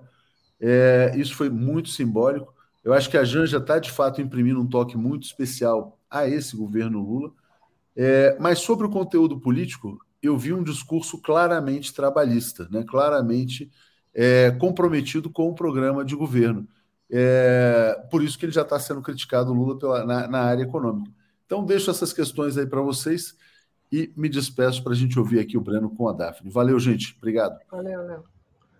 Só acrescentando, né, Breno, que você que falou que era importante que essa posse acontecesse aqui o tempo todo, né? Você ressaltou, ah, não, recuar jamais, porque senão a gente acaba perdendo, né? E ontem o, o Lula desfilando realmente em carro aberto e essa questão da segurança é, que estava preocupando a gente em nenhum momento ali, ou pelo menos em poucos momentos, é, foi questionada. Então, passo para você falar um pouco sobre essas questões que o Léo tinha colocado anteriormente, e também essa questão de não recuar, o quanto foi importante, né? Deu tudo certo. É, eu acho que nós tivemos uma posse marcada por uma uma participação massiva da militância, uma posse muito bonita, muito emocionante. Acho que as pessoas passaram uma mensagem ao país e receberam elas próprias é, um, um presente na forma da emoção, da qual se recordarão pelo resto da vida. E efetivamente mostrou um governo que começa a sua gestão com um importantíssimo apoio popular.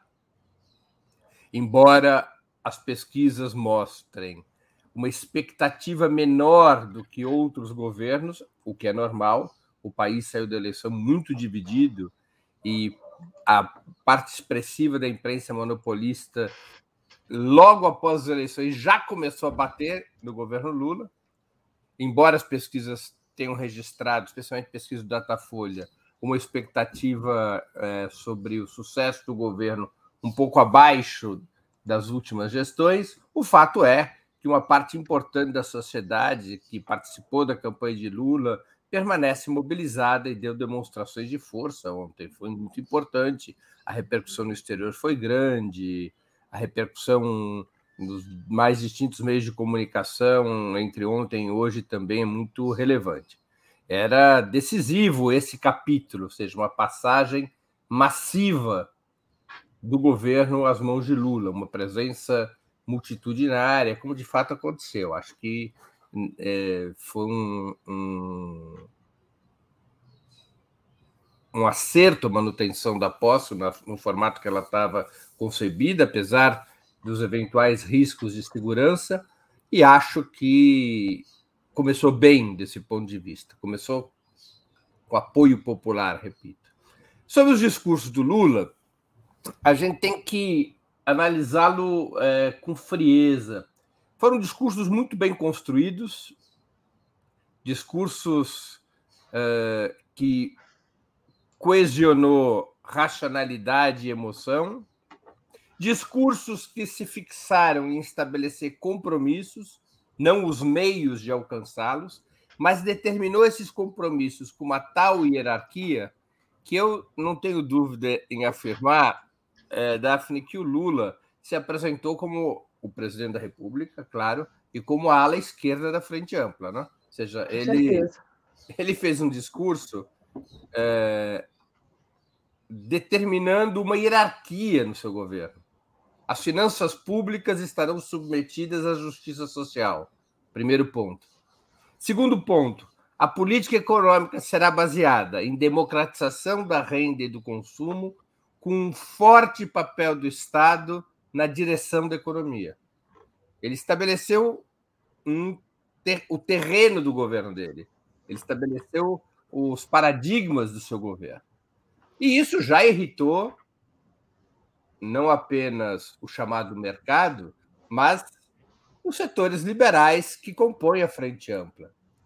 Incomoda os setores liberais que compõem a Frente Ampla. Nós temos que levar em conta que é um, um governo diferente do que os governos anteriores que o presidente Lula dirigiu ou que a presidente, presidenta Dilma comandou. É um governo diferente. É... Os governos anteriores eram governos de coalizão presidencial, com a presença esmagadora do PT em todos os cargos estratégicos, em quase todos os cargos estratégicos.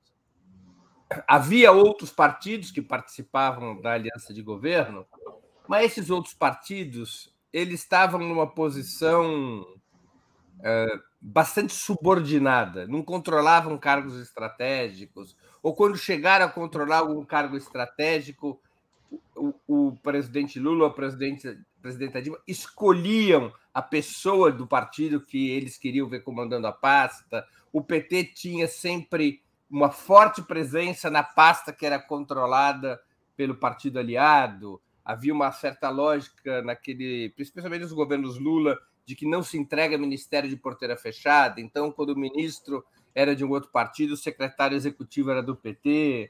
Enfim, eram, eram, eram governos que nós podemos chamar de governo de coalizão presidencial. Esse governo, agora, não. É um governo de frente ampla. Se a gente quiser usar um termo caro à política francesa, é um governo de coabitação. seja, uhum. dentro desse governo coabitam dois projetos diferentes. E é interessante você falar isso, porque justamente a presença forte do Alckmin na, na posse, né, em todo, todo é, digamos assim, o Alckmin estava o tempo todo do lado do Lula e o Lula levantava a mão dele, né, ali, né, deu muito protagonismo para ele, ao meu, ao meu entender. Né? Ah. Então, dois projetos habitam esse governo. um projeto de esquerda que supostamente é, enxerga a reconstrução do país pela via da, transforma, da transformação, pela via da superação do modelo neoliberal, pela via da mudança da política externa.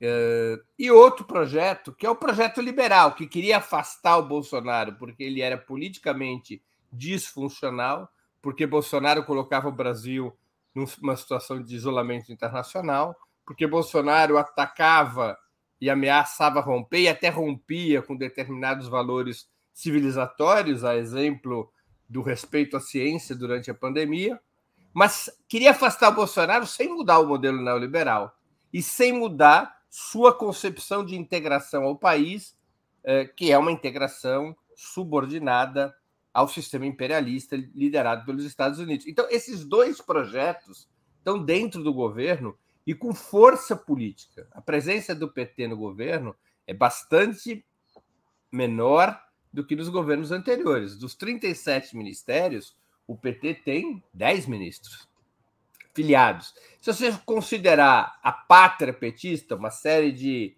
de ministros que não são propriamente filiados ao PT, mas você pode considerar, vamos dizer assim, dentro do universo de esquerda, você pode incorporar aí mais sete ministros, então o PT teria 17 ministros em 37, não chega a ser metade dos ministérios.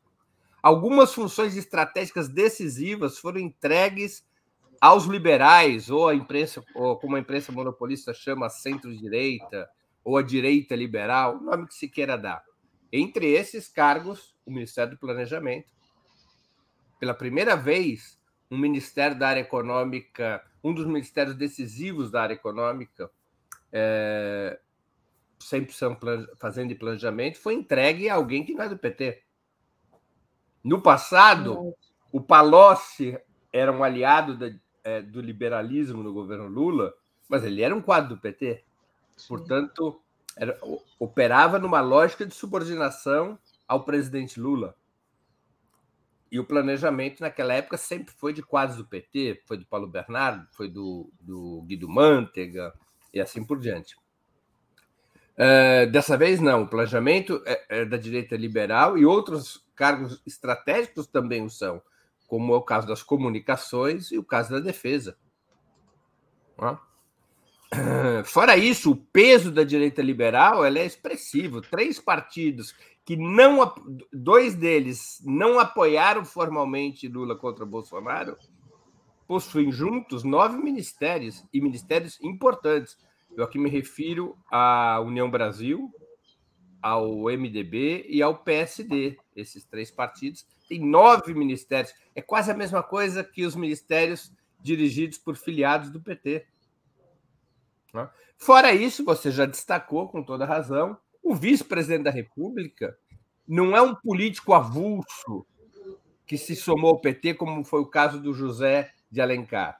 Ele é um chefe político, como um chefe político com menos musculatura do que o Michel Temer, que foi vice da Dilma, é verdade, mas é um chefe político, ou seja, que tem uma tradição e uma presença no campo do liberalismo.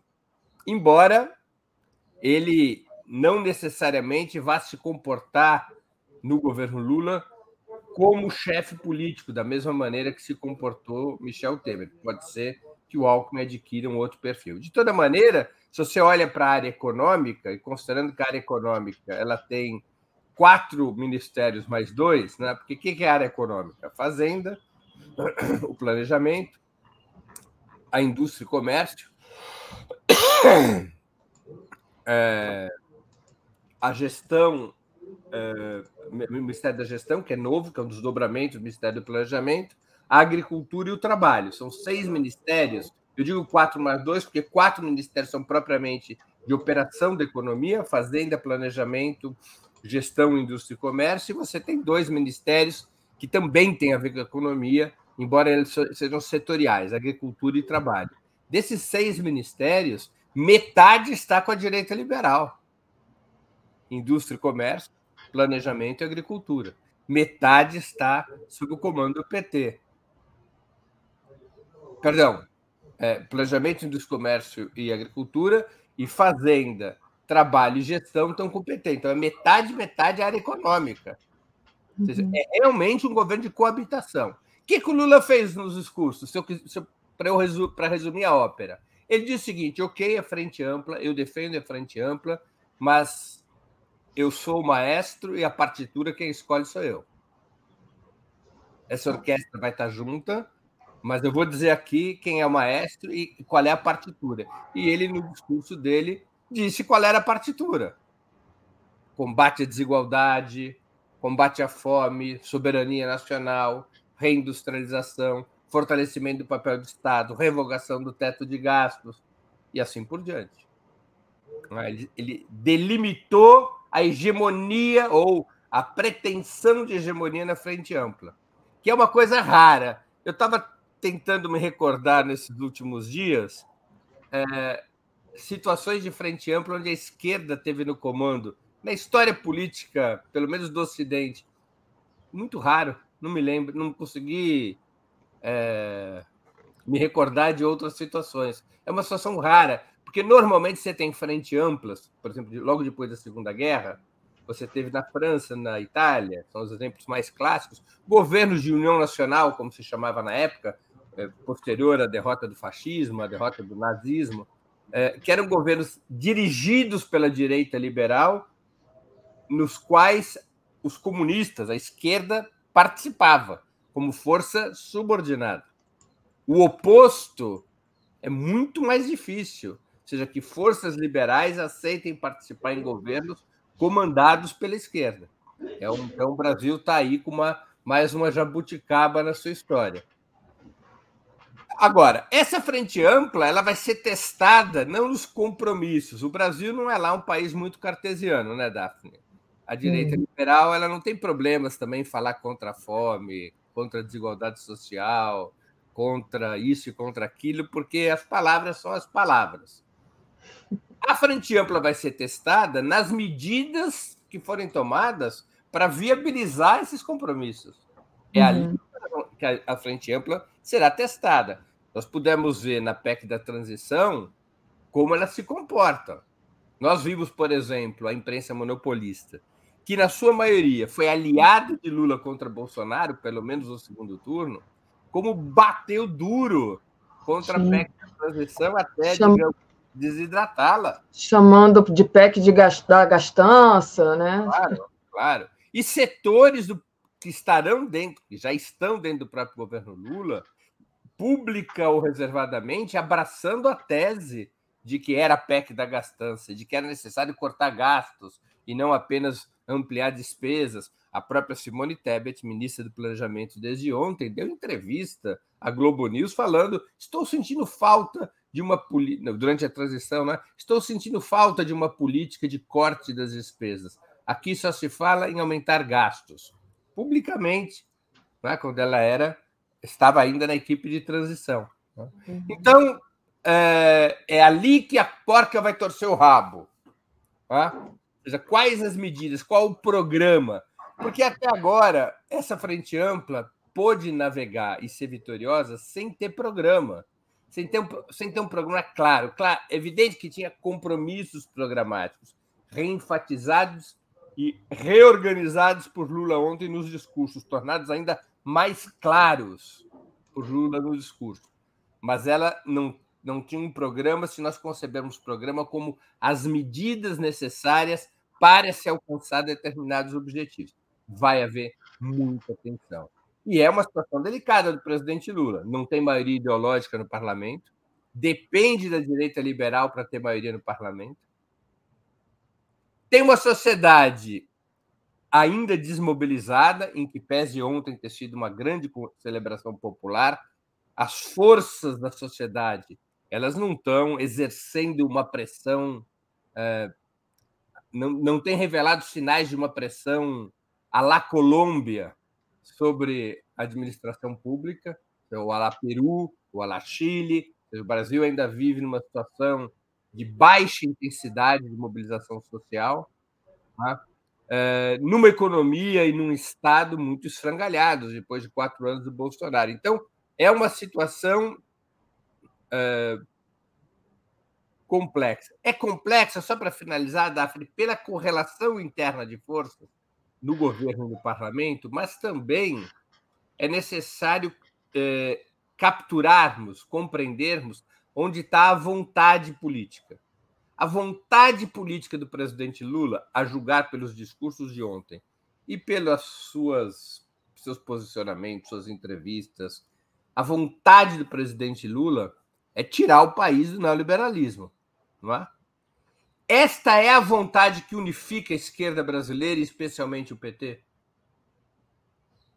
Os ministros do PT estão no, na mesma toada do presidente Lula? Uhum. Então, essa é uma outra questão, porque não se trata apenas de correlação de forças. É, porque, da mesma maneira que, eventualmente, franjas dos setores liberais podem vir a aceitar a partitura que o presidente Lula propôs ontem, também pode acontecer o oposto, ou seja, nós termos ministros das, do PT e de esquerda que acabem se conduzindo pelo liberalismo, né? Também pode acontecer isso. Então é uma situação é, difícil, difícil, mas eu quero ressaltar isso. O presidente Lula disse quem é o maestro da Frente Ampla e qual é a partitura. Daqui para frente, nós vamos ver qual é a sua condição de implementar os objetivos que ele traçou nos discursos de ontem. Né? Muito importante isso que você ressalta, Breno, porque é como se assim o Lula ganhou a eleição só. Né? Agora é, é uma batalha e aí ele precisa de muito apoio. Aliás, coisa que eu ouvi de muita gente ontem ali é, no gramado, que a gente vai andando e vai encontrando as pessoas que nos acompanham, né? Então, as pessoas falavam isso. Não, olha, o Lula agora vai precisar de muito apoio, é muito importante estar aqui. Né? E como, então, é, organizar essa mobilização de sustentação para o novo governo como você já ressaltou a importância aí, também é uma questão que fica colocada, né? Como é que isso vai ser organizado daqui para frente? Né? As pessoas vão ter que estar, tá, os movimentos sociais vão ter que estar tá mobilizados. Breno, eu queria ler aqui um pouco dos, dos nossos internautas. É, o pessoal está rindo aqui porque eu estou num ambiente diferente. É, e é, eles estão dizendo que é a volta do presencial, Beto. Está dizendo porque eu estou na casa da Tereza Cruvinel, mas ela não vai entrar aqui, sentar aqui do meu lado, porque a gente chegou à conclusão, gente, que é muito, ia ser muito complicado, então ela vai fazer de outro ambiente. É só agradecer também a Elaine Machado Lopes, que disse assim: sobre gravatas, Luiz Cláudio Lula com a gravata da sorte do Lula. Cíntia Moraes, para juntar os dois projetos Lula e Alckmin, com o controle do Lula. Roseli Gonçalves, bom dia de Brasília. Foi uma festa linda, um momento mágico de muita confraternização entre militantes e famílias inteiras. Gente de todas as idades, é verdade. Tinha muita criança lá, é, naquele sol danado, com aquela falta de água. Tinha muita gente com criança, criança pequena, inclusive, até bebê eu vi. É, as famílias inteiras, né?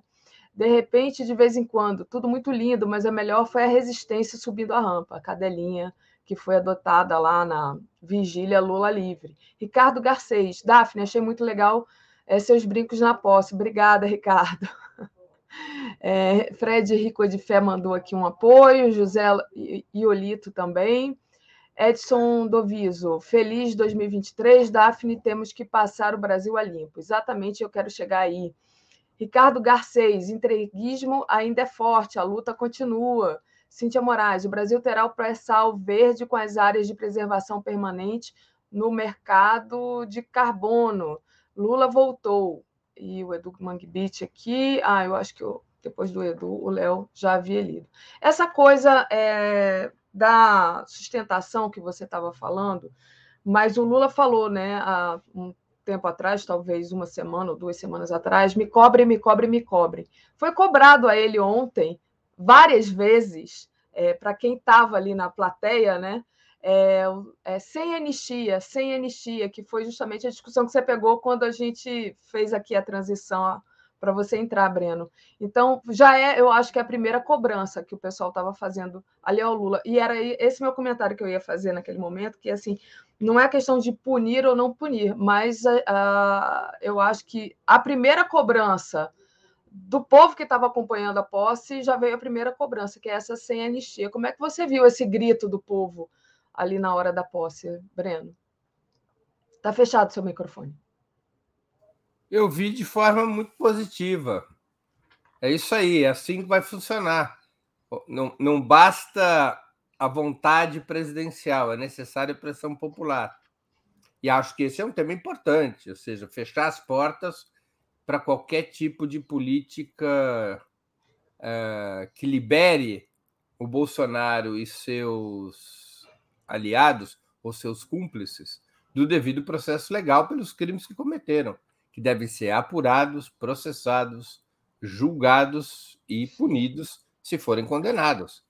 Tá? Não deve haver, mais uma vez na nossa história, uma política de virar a página, ou seja, de anistiar preventivamente os crimes cometidos, eh, especialmente aqueles que podem ter sido cometidos por militares, que é disso que se trata. A questão central é: e os crimes cometidos pelos militares também vão ser punidos? Então, eu gosto. Toda vez que tem pressão popular, a coisa funciona melhor.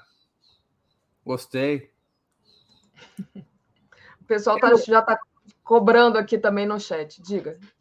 Não, não, e acho que é um tema importantíssimo. Não é o tema central do governo. Né? Não é o tema central do governo, mas é um tema importante. Cláudio Alves diz assim: acho que o bolsonarismo está morto e enterrado. A extrema-direita terá que se reorganizar de alguma outra forma que não podemos prever, disse aqui o Cláudio. peço vênia, como se diz no STF, peço vênia, porque eu vou discordar dessa interpretação. Hum. É, que também foi um pouco a do Leonardo Atushi. Uhum. Eu acho muito precipitado decretar a morte do Bolsonaro. É, e acho muito precipitado decretar o derretimento do neofascismo como corrente política de massas nesse país. Pode acontecer? Pode, porque o, bolsonarismo agora está num outro cenário um cenário fora do governo Será que o bolsonarismo dependia da máquina pública para existir? É evidente que a máquina pública sempre fortalece a corrente que está no governo. Inclusive, fortalecerá o PT agora. Não tenhamos ingenuidade sobre isso. Quem está no governo ganha força. A máquina pública ajuda, de um jeito ou de outro, o partido que está no governo a ganhar mais musculatura. A começar porque você passa a ter muitos quadros profissionalizados do partido no governo. Né? e, e as políticas que esses quadros são capazes de desenvolver acabam reforçando o papel do partido. Mas o bolsonarismo depende da máquina pública. Sem a máquina pública, ele derrete. Os erros cometidos pelo Bolsonaro depois das eleições foram suficientes para terem dizimado sua capacidade de liderança? Eu tenho muitas dúvidas porque a lógica pela qual funciona o neofascismo não é a lógica normal, da política normal, da política em tempo de paz. Temos que aguardar os acontecimentos e continuar a bater muito duro no Bolsonaro e no bolsonarismo, exatamente para impedir que eles se reorganizem imediatamente eu creio que nós devemos levar em conta, Daphne, que a base social do bolsonarismo não desapareceu de uma hora para outra. Volto a dizer, basta olhar para as duas grandes pesquisas que foram feitas sobre perspectiva de governo. A da Quest, que o jornal O Globo publicou, e a da Datafolha. Demonstram um antipetismo muito forte na sociedade demonstra uma avaliação positiva inacreditável do governo Bolsonaro. É, demonstra uma, uma, que um pedaço relevante da sociedade, em que pese esses brutais erros de Bolsonaro depois das eleições, bastante alinhado com a extrema-direita. Bolsonaro está com uma imagem aparentemente machucada junto aos seus pares. Agora, isso é definitivo? Se ele fizer uma volta é, heróica ao Brasil, de uma hora para outra, armando o circo, ele não repõe essa imagem imediatamente? Sim. Dadas as características do neofascismo? Se não for o Bolsonaro a ocupar a liderança. Pode ser o Mourão, né? Quem vai, vai liderar a oposição ao governo Lula, se não for o Bolsonaro? O, o Moron é, fez um pronunciamento, se ele colocou ali é, disponível. Sério. Outra vaca fardada que o Exército Brasileiro fornece ao Brasil. É, não, uma vaca fardada, seria, então. ninguém leva a sério. Ninguém leva a sério. O Mourão só se elegeu senador do Rio Grande do Sul porque tinha o apoio do Bolsonaro. Isso aqui é um quem é que você acha que poderia ser, então, esse representante? Exatamente. Eu não vejo nenhuma figura capaz de assumir o lugar do Bolsonaro. Uhum. Eu não vejo nenhuma figura capaz de assumir esse papel. De uma hora para outra, o neofascismo vai se isolar e vai perder densidade social e eleitoral? Vai se transformar numa força de 5 ou 10% dos votos? Depois de ter. Eu não diria que quase 50% dos votos foram no neofascismo, mas certamente o Bolsonaro teve aí alguma coisa como um terço dos votos do país foram votos ideológicos a favor do Bolsonaro. Da mesma maneira que um terço, um pouco mais dos votos do país são ideológicos a favor do Lula. Entre os eleitores médios, com sem posicionamento ideológico mais claro, o Bolsonaro conseguiu crescer até quase 50% e o Lula conseguiu crescer um pouco acima de 50%. Mas o Bolsonaro tem ali 30% da, dos votos do país. Então, é, eu, não, eu não subestimaria mais uma vez o Bolsonaro.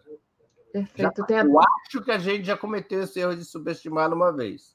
Sim. 2018. Verdade. Tem aqui um comentário interessante do Kaique em que ele diz assim: é, Bozo está nas cordas, tem que nocautear com prisão. Eu concordo com o Kaique. O Marcelo diz: vivemos em Nova Camelot. É, Lula é o novo rei Arthur. O João Hitzel. Bom dia, Breno. Qual a importância das organizações de base para enfrentar o neofascismo e reconstruir o Estado brasileiro? Os comitês serão mantidos? E a Fátima Araújo mandou um apoio aqui para a gente. Breno, eu queria, é, além desse, se você quiser responder aí a, a é, questão. Eu, eu, eu, eu queria trazer outra observação só. É, assim, tá, tá. Vamos tomar cuidado com uma coisa. É, eu vou responder aqui ao que o Caio. Kaique. Kaique Butler, é isso? É, Kaique. Sim. O nocaute com a prisão do Bolsonaro. Essa foi a expressão dele, né? Foi. E não está mais na tela? Vou trazer. É... O Bozo está nas cordas. Tem, tem que, que nocautear com prisão. Não cabe ao governo isso. O governo do regime democrático liberal, que é o que nós vivemos, não cabe ao governo prender ninguém. O governo não pode prender Bolsonaro. A prisão do Bolsonaro tem que ser uma decisão da justiça. Então, nós temos que tomar é... certa cautela em relação a isso, senão nós vamos daqui a pouco estabelecer na sociedade uma discussão do tipo, pô, até agora o Lula não mandou prender o Bolsonaro? É. Pô, o Lula tá passando pano pro Bolsonaro, não mandou prender? Então, é. O Lula não tem nenhum poder de mandar prender o Bolsonaro. O Lula teria o poder, junto com o Congresso, de anistiar o Bolsonaro, mas não o poder de mandar prender. Ontem era sem anistia. Ok, Lula, não leve para o Congresso, não aceite que o Congresso anistie o Bolsonaro sob nenhuma hipótese. Isso ok. Agora, se a multidão ontem tivesse gritado prisão para Bolsonaro, o Lula não tem o que fazer. Ele não tem instrumentos constitucionais para mandar prender o Bolsonaro ou quem quer que seja. Na democracia, salvo em flagrante, que a polícia tem o direito de prender em flagrante, salvo em flagrante delito, ou dentro, salvo em flagrante delito, só a justiça manda prender em caráter temporário, preventivo ou definitivo, é só a justiça que manda prender. Então, é, é, é assim que funciona. O Bolsonaro ele perdeu foro privilegiado, deixar de ser presidente. Em tese, um, qualquer juiz de primeira instância, por qualquer processo no qual o Bolsonaro esteja sendo acusado, pode decretar sua prisão. Né? É... Vamos ver o que, que, o que, que, vai, o que, que vai acontecer. Né? Sobre o problema da reconstrução do Estado, Daphne, que outro dos nossos espectadores citou, eu vou apontar qual é a contradição na qual está colocado o atual governo. E, particularmente, a contradição na qual está colocado o presidente Lula, o PT e o conjunto da esquerda. Para derrotar o Bolsonaro e criar a frente ampla que derrotou o Bolsonaro, é, o objetivo que foi traçado foi restaurar a Sexta República restaurar o regime político que estava abalado, não tinha sido substituído. É um equívoco, na minha opinião, dizer que nós estávamos fora da democracia liberal, que havia um estado de exceção. Não havia isso. O Bolsonaro nunca teve força para fazer essa virada do regime político. Esse tempo todo nós nos mantivemos dentro do regime político eh, da Sexta República, embora muito avariado, muito estressado, muito contaminado pelas tentativas do Bolsonaro de fazer o trânsito para um Estado policial, para um outro regime político. Mas se manteve o regime político fundado pela, pela Constituição de 88. Ele foi rompido da maneira mais violenta, não pelo Bolsonaro, mas pelo golpe de 2016 o golpe de 2016, aquele no qual vários dos aliados de hoje, incluindo Alckmin, participaram, ali, o golpe de 16 é que foi a grande ruptura do regime político. Não foi o Bolsonaro. O Bolsonaro se aproveita do golpe de 16 para ganhar as eleições e para continuar o processo de é, desconstrução das instituições da Sexta República. Quem começa a militarizar o governo e o Estado não foi o Bolsonaro, foi o Temer, num governo do qual participavam o PSDB, o MDB do próprio Temer, o DEM e outros partidos que hoje vão compor a base do Lula. Então, é, o objetivo que foi fixado para a Frente Ampla contra Bolsonaro foi restaurar a Sexta República. Ou seja, restaurar o sistema político contra o qual o PT votou em, 1988. O PT votou contra a Constituição de, é, daquela, daquele momento, a Constituição de 88. E um sistema político que, por antidemocrático, por abrir espaço excessivo para o poder econômico, por preservar a, a, tutela militar, um sistema político que finalmente acabou derivando no golpe de 16 e no próprio Bolsonaro. Sim. Então, reconstruir o Estado é uma bandeira imediatamente compreensível, mas a médio e longo prazo perigosa. Se a esquerda não conseguir ter forças para mudar o sistema político, ou seja, para levar o país a uma sétima república, a uma grande reforma constitucional, a um processo constituinte que crie outro regime político, a, a esquerda estará permanentemente condenada, na minha opinião, àquela velha síndrome de Sísifo da, é, da mitologia grega. Né? O que, que era o Sísifo?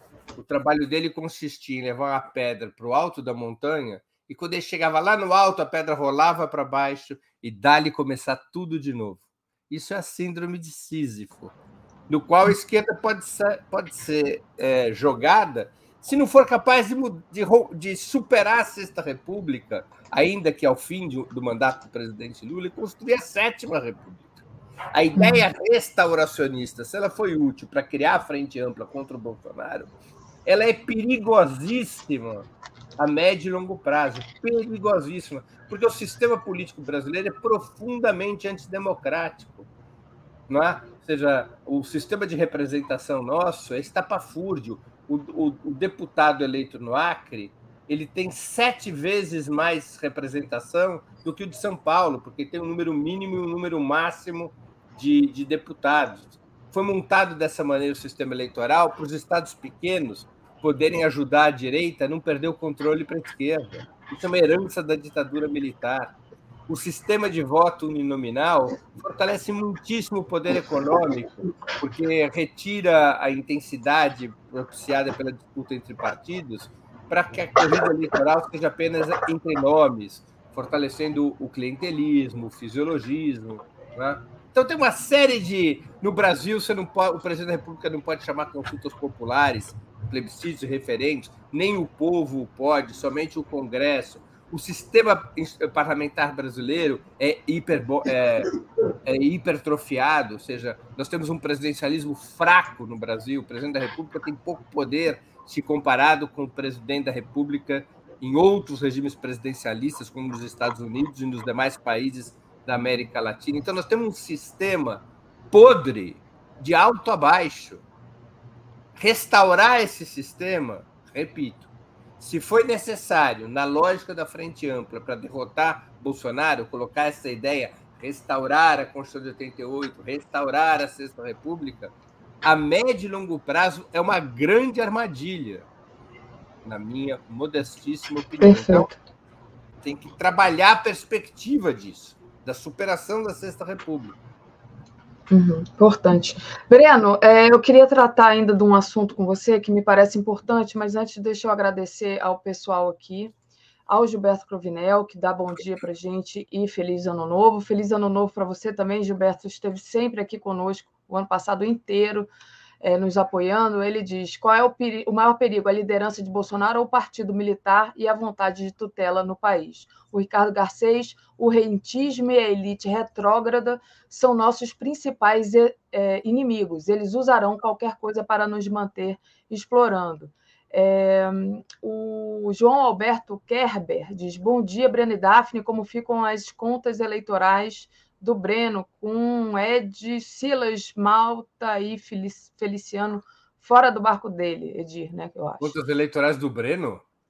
É, ele diz. É, como ficam as contas eleitorais do Breno? Acho que ele escreveu errado, né? Deve ser do Bolsonaro. É... Bom, confundir Breno com Bolsonaro, complicado. Mas vamos lá. É, a, o Paulo Vargas diz: a direita está ao alcance da primeira instância dá para pôr na cadeia nas formas, na forma da lei.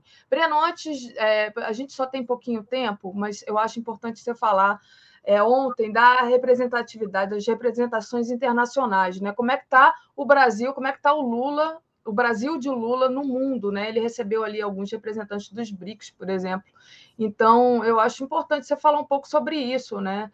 É, essa questão internacional e esse apoio internacional para o novo governo Lula. Como é que você viu ontem ah, na festa muito, da posse? Foi muito expressiva, né? Levando-se em conta que 1 de janeiro é uma data cruel para a posse presidencial, aliás, é a última posse a ser feita em 1 de janeiro, né? A partir de 2026, uhum. a posse em 5 de janeiro. É, apesar dessa data cruel, que é um feriado mundial, e logo após as festas de Ano Novo, tá, estavam presentes delegações de 65 países, né? é, uhum. batendo um recorde em relação à própria abertura das Olimpíadas de 2014. Né? É, eu acho que foi de grande peso, com chefes de Estado e de governo, uma presença, uma presença massiva, especialmente da América Latina, da América do Sul, é, infelizmente, as sanções americanas impediram a vinda do presidente Nicolás Maduro. Ele mandou um representante, o presidente da Assembleia Nacional, mas com exceção do presidente Nicolás Maduro, da América do Sul vieram quase todos os presidentes. Né? Veio Alberto Fernandes, veio Alberto Fernandes da Argentina, Lúcio Arce da Bolívia, Gabriel Boric do Chile, Uh, veio o presidente Lacalle Paul, Paul do, Lacalle Paul do Uruguai e veio junto com ele os dois, último, do, os dois últimos presidentes uruguais ainda vivos, o Pepe Mujica e o Sanguinetti, uh, enfim, veio o presidente da Colômbia, Gustavo Petro, teve toda a América do Sul presente, mostrando uh, o prestígio do presidente Lula e o peso, claro, o peso regional do Brasil. O presidente do México não veio porque ele é totalmente avesso a viagens, né? Ele sofre do mesmo problema do Niemeyer, uma certa, é, é, um certo pânico de avião. Então o presidente do México não veio. Mas houve uma presença massiva, muita repercussão, muita repercussão na imprensa mundial.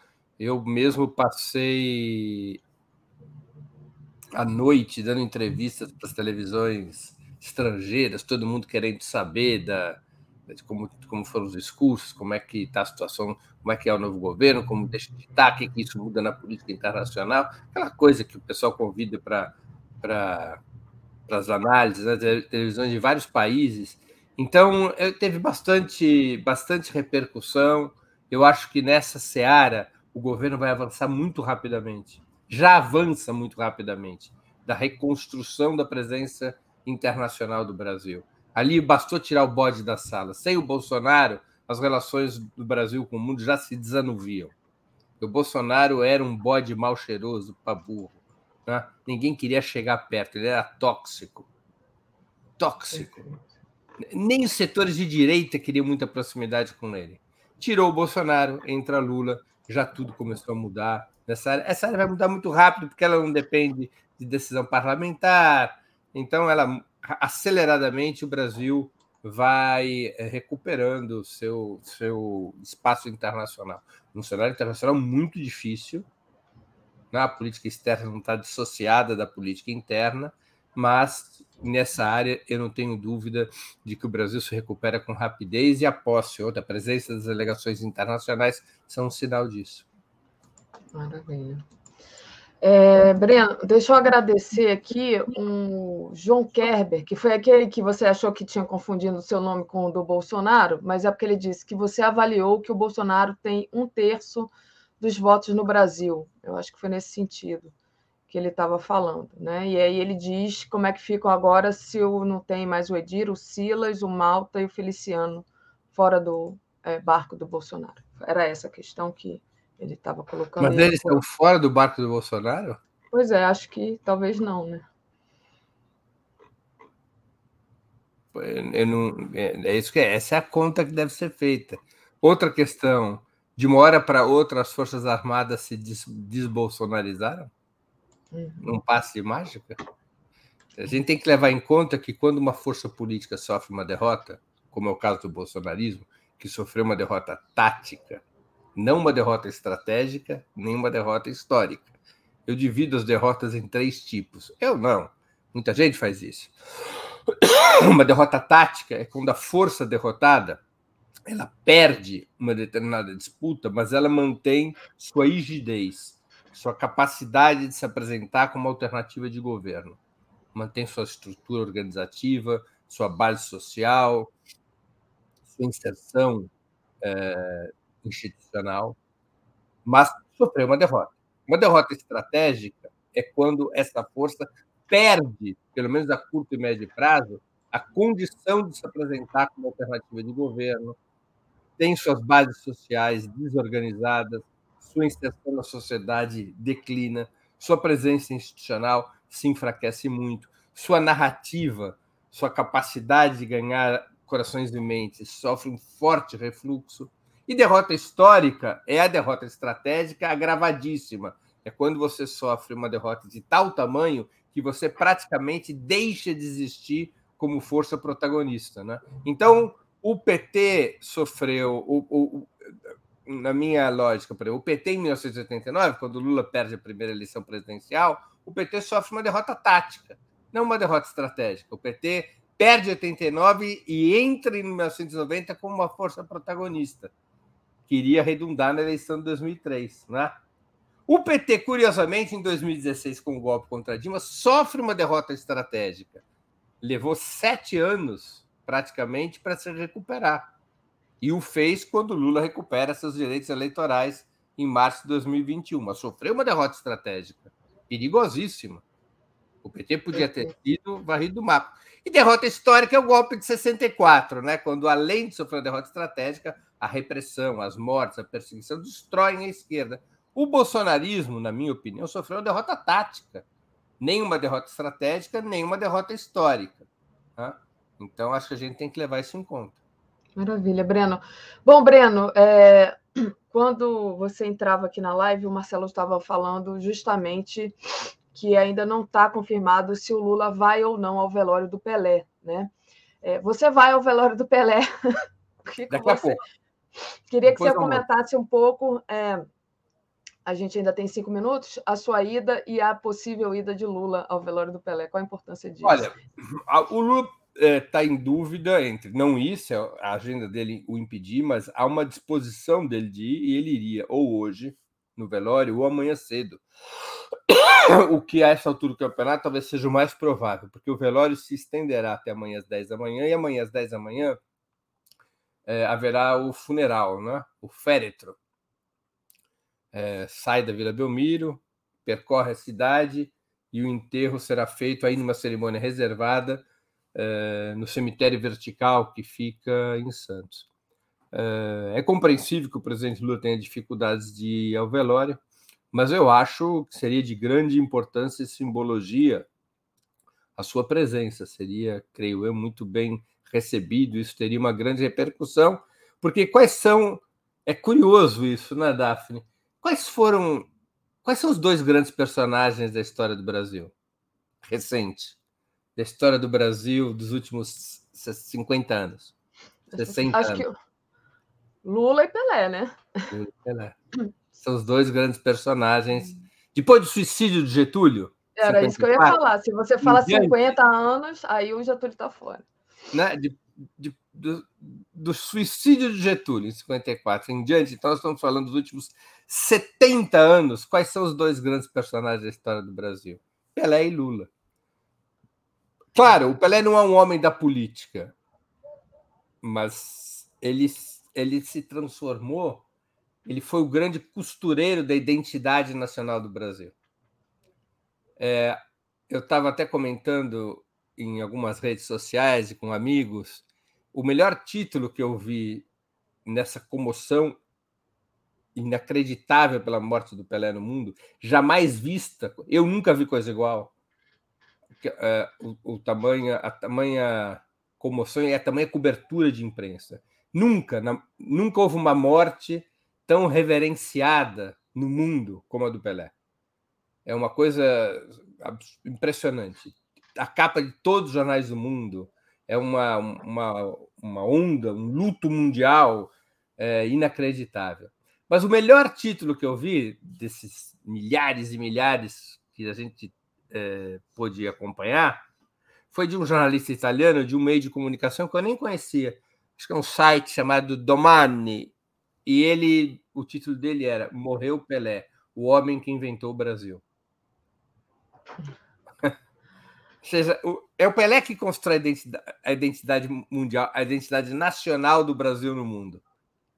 Né? É verdade. Qualquer um que tenha mais ou menos assim da minha geração, até gerações mais novas e evidentemente mais velhas, se viajar para o exterior, Brasil, Pelé.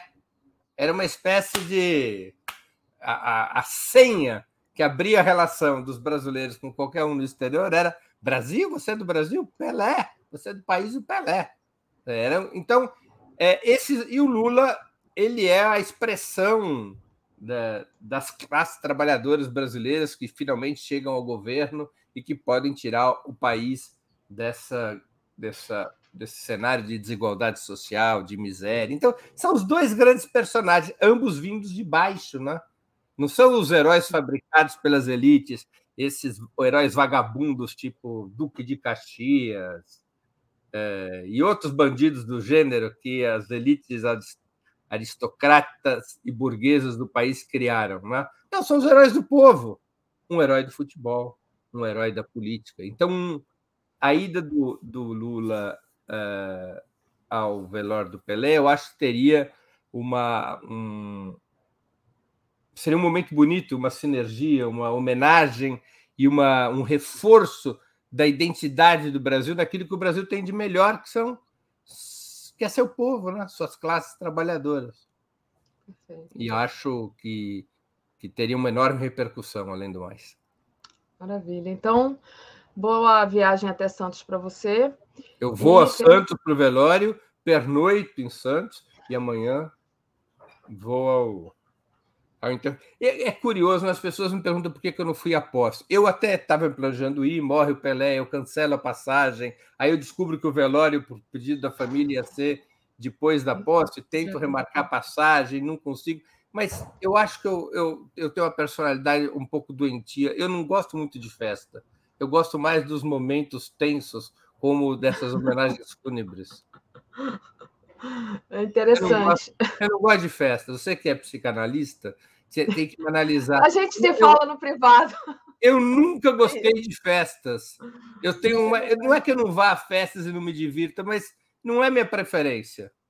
Eu gosto de momentos de luta e de luto. Eu não gosto de festas. Deve ter algum problema no meu cérebro. Não é no seu cérebro. Não, já posso te garantir, como psicanalista, o problema não é no seu cérebro. Mas e talvez eu... não seja nem um problema, né? A gente não trabalha eu com essa tenho, eu, talvez, é, talvez eu tenha uma certa deformação mitológica grega, assim, de gostar da tragédia.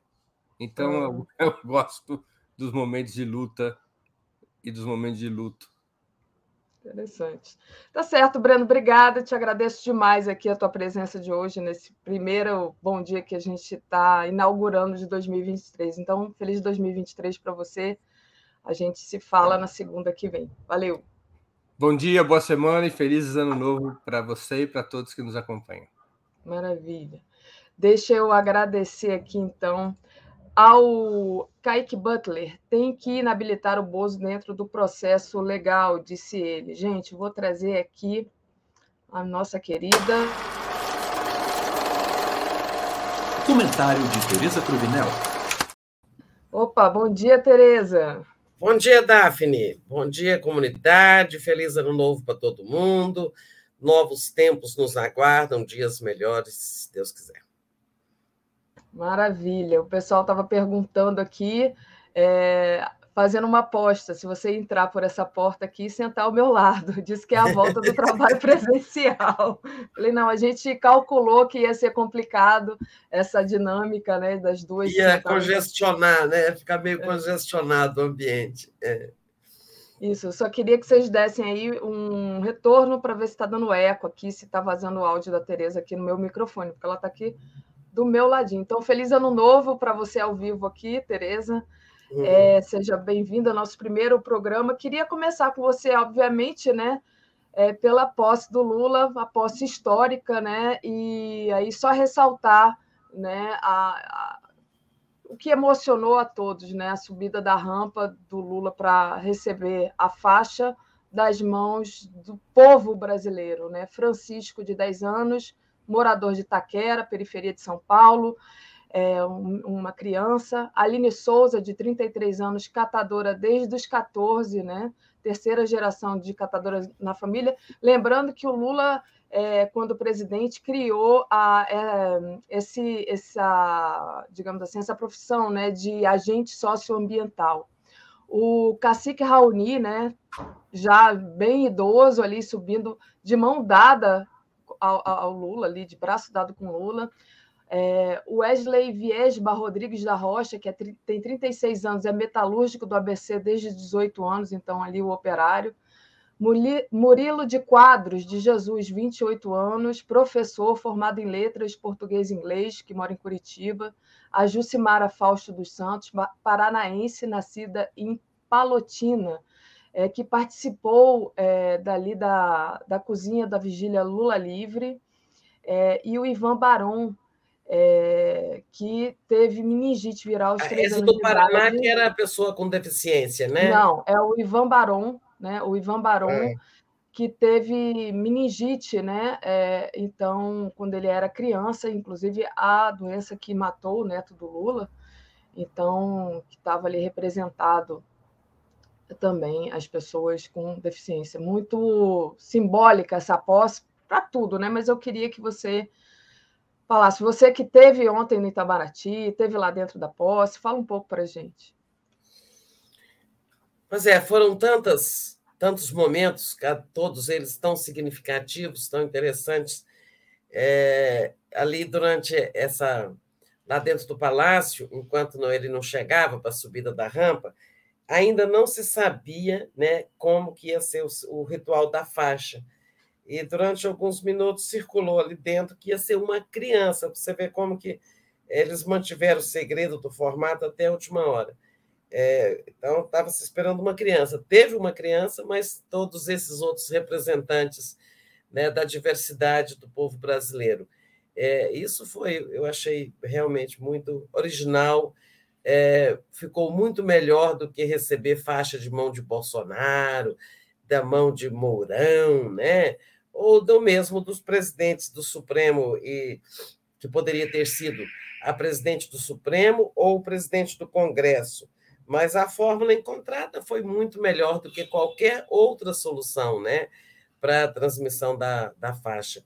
Daphne, eu não sei se você caiu é, ou se eu estou falando sozinha. Ah, não, você está você tá no ar, né? É, é porque não te vi, pensei que eu pudesse estar, é, ter caído, sei lá, algum problema. Mas olha, eu vou começar pelo Congresso, né? Acho que a gente deve começar é, pelo povo. Você que estava lá no meio do povo, eu não estive lá, é, mas vi muitas reportagens muito impressionante como as pessoas vieram dos mais diversos lugares, né? Como aquela esplanada estava cheia e bonita, como foi solidário o processo aqui em Brasília, os acampamentos de pessoas que vieram, né? Muitos lugares, é, não eram bem acampamentos, alojamentos coletivos, né? Aqui perto, na, aqui na Granja do Torto, mais de 5 mil pessoas, lá no Parque da Cidade, mais de 5 mil pessoas. Isso tudo foi organizado pela militância, né? montando camas para as pessoas e tal. É, gente dos mais diversos lugares. É claro que teve gente que veio em outras condições e tal, mas essas pessoas que ficaram em alojamentos coletivos, né, pessoas que fizeram sacrifícios para vir, né, vieram de carro, de ônibus.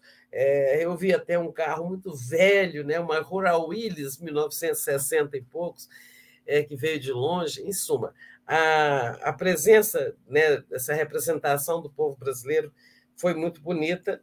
É, eu acho que foi menor, sabe, a quantidade de pessoas na esplanada. Eu não vi, não sei se você viu, Daphne, nenhuma estimativa de quantidade. Essas que a polícia faz, eu, não vi nenhuma. É, eu tenho a impressão, se você olha as fotos do Ricardo Stuckert de 2003, é, ali mesmo dá para ter uma ideia que eu acho que tinha mais gente em 2003, sabe? Mas a, a força, né, a, a emoção, a, é, realmente está dando um eco aí, né? Alguma coisa aí. Tereza, deixa eu, deixa eu falar um pouco sobre isso, é, sobre o público. Exato, é... você que estava lá no meio pode falar melhor do que eu. Sabe o que eu acho que aconteceu? Tinha muita, muita gente. É, eu acho que foi o seguinte: pra, é, depois do, do, do, palco do Festival do Futuro, tinha uma grade, né? E aí, eu só vou fechar seu microfone para não dar eco, tá? Tinha uma grade, e aí, a, a, a partir dali daquele, do Festival do Futuro, você tinha que ser revistado que era aquela parte que você ficava mais perto do, do, presidente Lula ali, né, da subida da rampa e tudo. Então, assim, muita gente ficou atrás da grade. Então, as fotos. Ontem eu estava vendo a cobertura da mídia é, corporativa, é, tinha o drone e passava e dava essa impressão que estava mais esvaziado. Tinha uma multidão ali na frente para trás, mas atrás daquele vazio tinha uma grade e tinha uma multidão atrás é, do vazio né, tinha multidão, vazio e uma multidão atrás. Então, eu acho que é essa a impressão é, que talvez você tenha tido, entendeu? Não, não, eu não sei calcular a quantidade de gente. O que eu sei foi que quando eu cheguei lá de manhã cedo, estava lotado, lotado de gente. Era, as vias estavam todas ocupadas e a gente eu fiquei impressionado com a quantidade de gente, eu, mas eu não sei dizer se tinha mais gente em 2003, no final das contas, mas penso que a impressão que você teve foi por conta disso. Também não, não vi ainda nenhuma estimativa de quantas pessoas ao todo tinha. Quem faz esse trabalho é, é a Polícia Militar, né? Então, vamos ver quanto, quanto que eles. É... é, olha aqui, olha, o Nelson está dizendo o que eu estou falando. Por segurança na Praça dos Três Poderes foi limitado para 40 mil pessoas. É, o que você está falando é o seguinte: é, dessa vez, só 40 mil pessoas entraram na Praça dos Três Poderes, que é abaixo ali do Itamaraty, né, pouco acima do Congresso. Aí onde tinha essa barreira, só 40 mil pessoas foram para a praça. É, mas não é isso, é no conjunto da esplanada. É claro que uma multidão imensa ficou acima da Praça dos Três Poderes, na esplanada propriamente dita. É, mas mesmo assim, considerando o conjunto da esplanada, se você põe assim, por exemplo, posse Lula 2003 é, na, na, no, no, no Google aí, e você vai ver, vendo aqui as fotos, ele com a dona Marisa vestida de vermelho, foi mais gente tá? em 2003. E, e não teve esse esquema de separar a praça, né, isolar a praça por razões de segurança é, do resto da esplanada. Sabe, tinha gente dentro dos, dentro dos espelhos d'água. Sabe, você vê, o Itamaraty é cercado de água, o Congresso é cercado de água, o Palácio também. As pessoas caíam dentro dos espelhos d'água, que são laguinhos, né? porque estavam, digamos, tá, é, sabe aquela expressão, gente saindo pelo ladrão? É, eu acho assim, tenho convicção de que teve mais gente, mas isso, é, isso não importa, não é relevante, até porque, consideradas as condições de segurança, o terrorismo que se fez nos últimos dias, as ameaças, inclusive à vida do Lula, considerando tudo que aconteceu, é, essa, esse afluxo de pessoas foi um fenômeno porque pessoas que desafiaram tudo, né? É, mas, assim, eu acho que isso, quantidade, essa qualquer diferença aí não vem ao caso. É, era diferente, são circunstâncias muito diferentes, né? 2003 e de, de hoje, né? E de ontem. Foi, assim, a participação popular foi é, lindíssima. Eu, você esteve lá, deve ter visto cenas inesquecíveis, né? é, ali. Agora, vamos ao discurso do Congresso, né? Então, aí teve aquela descida lá que você deve ter acompanhado. Eu não, eu vi poucas imagens da descida dele no carro aberto. É, não vi se ele ficou muito próximo do povo, como em 2003, que as pessoas chegavam, e dessa vez não foi assim, né? Oi, não, Tereza, desculpa que eu tenho que abrir e fechar o microfone aqui para não dar eco para gente. É, ele desfilou ali no carro aberto, mas ele não teve esse contato realmente com, com o povo. Eu, tava, tinha um, um, isolamento, né, por motivos óbvios. Inclusive, a questão do espelho d'água também não dava para chegar. O povo estava antes, né? Não, não, não tinha essa muita preocupação com a segurança do Lula, né? Então.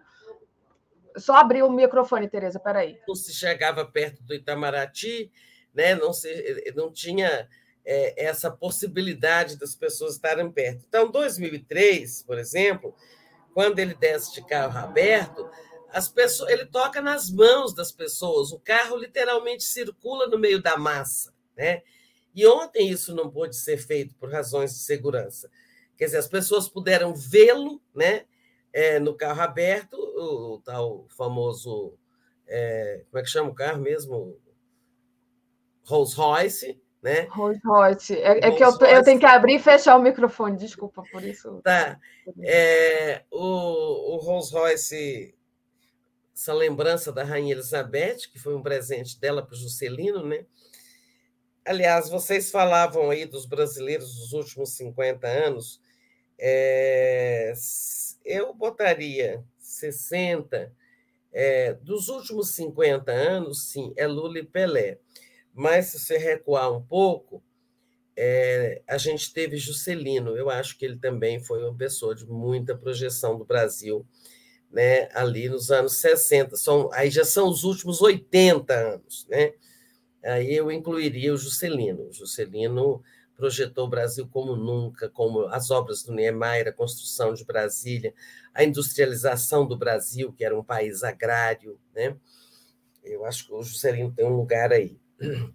Bom, mas continuando, vamos para o Congresso. Passou a festa popular, tudo muito lindo, as pessoas lá vieram de tão longe, muitos e tal. O discurso no Congresso, eu acho uma peça assim histórica. Todos os discursos de ontem foram irretocáveis, né? Assim, só com muita vontade de botar defeito, você vai encontrar um defeito ali para colocar nesses discursos. E eu falo defeito é de pertinência, né? Os temas que são tocados são pertinentes, são necessários. O discurso do Congresso, que é um discurso mais institucional, né? Está falando para as instituições e tudo. É, eu achei um discurso maravilhoso, sabe? Eu sei que quem trabalhou nesse discurso foram apenas o Lula e o jornalista Ricardo Amaral, que é a pessoa que trabalha muito com ele na redação de documentos, né? É, e é um discurso assim sem, sem, onde você não acha uma lacuna, né? É, e, eu queria destacar uns trechos desse discurso do Congresso, né? Ele começa dizendo é, que estava lá pela terceira vez, teve aquela história da caneta, contou a caneta que ele ganhou de uma pessoa no Piauí, tinha perdido, achou e ia assinar com ela o termo de posse. Né? Mas olha só, e, e aí começa as circunstâncias da eleição, dessa terceira eleição dele. Foi a democracia a grande vitoriosa dessa eleição, superando a maior mobilização de recursos públicos e privados que já se viu, as mais violentas ameaças à liberdade do voto, a mais abjeta campanha de mentiras e de ódio tramada para manipular e constranger o eleitorado. Olha, isso é muito forte, né? Contra o Bolsonaro, contra tudo que se fez. Quando você fala é, mobilização de recursos públicos e privados, a gente sabe tudo, a gente tem que olhar para trás e lembrar a dinheirama que foi despejada, os patrões ameaçando demitir pessoas que não votassem no, no, no Bolsonaro, né? É, a manipulação, até esse empréstimo consignado para quem já é tão miserável que vive do, do Auxílio Brasil, que agora é Bolsa Família, a, o Lula vai até cancelar, porque esse empréstimo é criminoso. As pessoas não vão poder, elas vão deixar de comer para pagar empréstimo. Né? É, e assim ele segue, né, dizendo nunca os recursos do Estado foram tão desvirtuados em proveito de um projeto autoritário de poder, nunca a máquina pública foi tão desencaminhada dos controles republicanos, nunca os eleitores foram tão constrangidos pelo poder econômico e tal. É, e apesar disso, né, a decisão das urnas e tal e tal. Então, ele vai fazendo esse conceito, é, esse retrospecto, né, fala das eleições dele, é, de quando ele, quando ele foi eleito a primeira vez, que ele dizia: a missão da minha vida estaria cumprida. Eu, ele dizia então, quando cada brasileiro e brasileira pudesse fazer três refeições por dia. Mas que agora ele tem que repetir esse compromisso né, depois dessa, digamos, dessa, desse retrocesso, dessa volta da pobreza em escala tão grande. Né? Hoje, nossa mensagem ao Brasil é de esperança e reconstrução. E aí tem toda, sabe, assim, ele é impiedoso com o Bolsonaro, né? Ele vai contando a campanha. É... Ah, aqui uma homenagem a nós que trabalhamos da transição. O diagnóstico que recebemos do gabinete de transição é estarrecedor. Esvaziar os recursos da saúde, desmontar a educação, a cultura, a ciência e tecnologia, destruíram a proteção ao meio ambiente, não deixaram recursos para a merenda escolar, a vacinação, a segurança pública, a proteção às florestas, assistência social. E ele vai contando aqui a miséria que o Bolsonaro fez com o Brasil.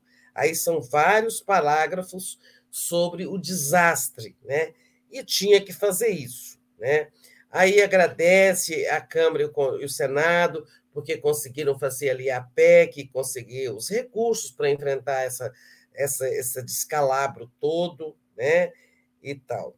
Então, aí tem pau no Bolsonaro, pau no Bolsonaro, é, não só pela destruição, mas também é, pela disseminação do ódio, pela inversão da a palavra liberdade, que o Bolsonaro usava o tempo todo, né? que eles defendiam a liberdade, é, e, e o, o, Lula, a esquerda, é, são os autoritários.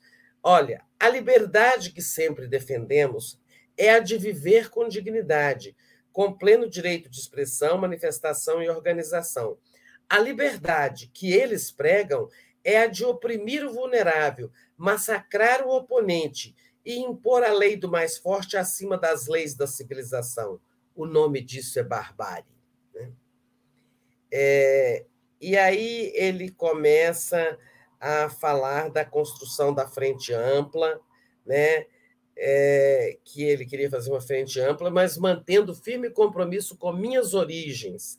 Esta frente se consolidou para impedir o retorno do autoritarismo ao país.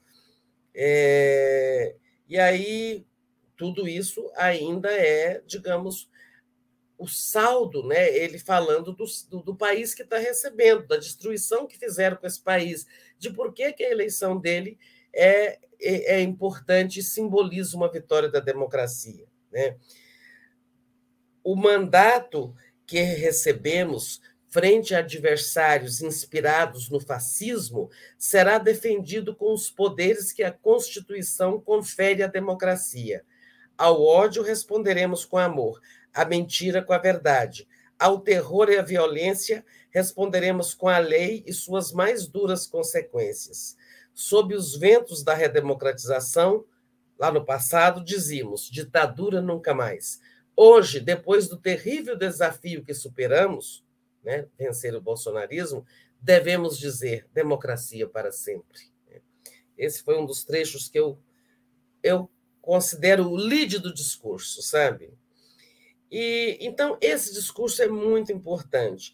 Depois que ele faz esse balanço todo, e inclusive promete que vai quem deve vai pagar, tem um pedacinho aqui em que ele fala, é, ele começa a falar do que vai fazer, né?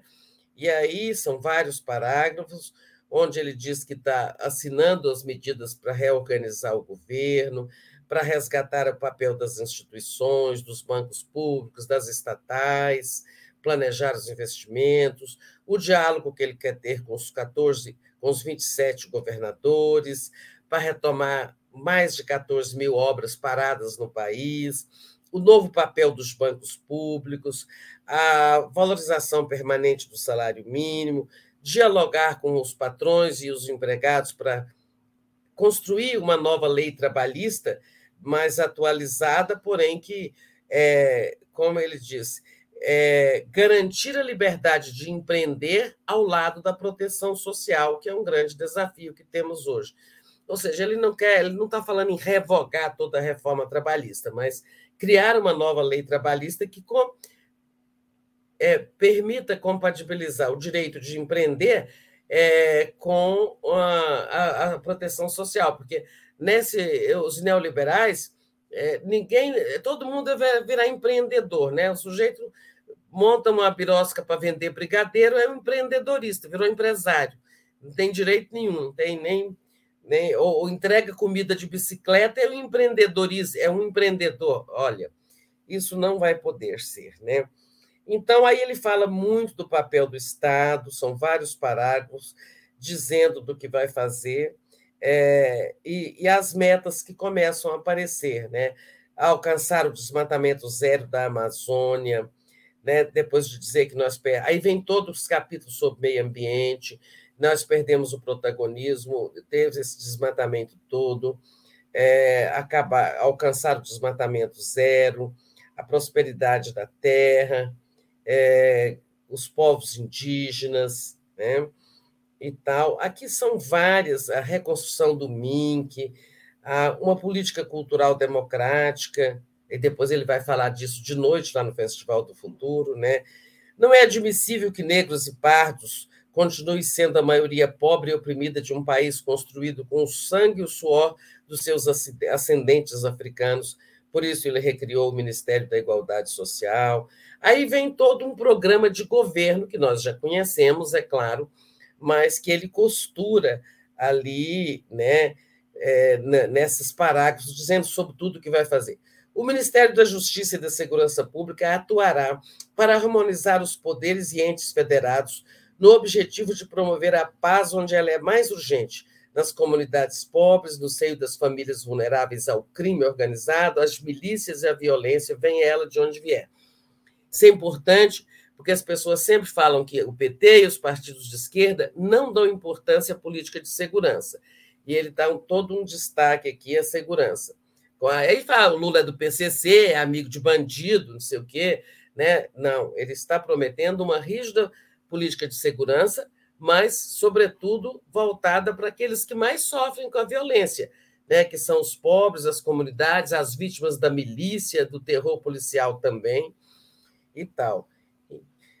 E então é, ele faz assim vários parágrafos. So, so, olha, não tem um assunto que fica de fora sobre saúde, né? Ele fala muito sobre a importância do SUS é, e sobre tudo que aconteceu na, panda, na pandemia. É, e estou procurando um pedaço aqui onde ele fala das responsabilidades, né?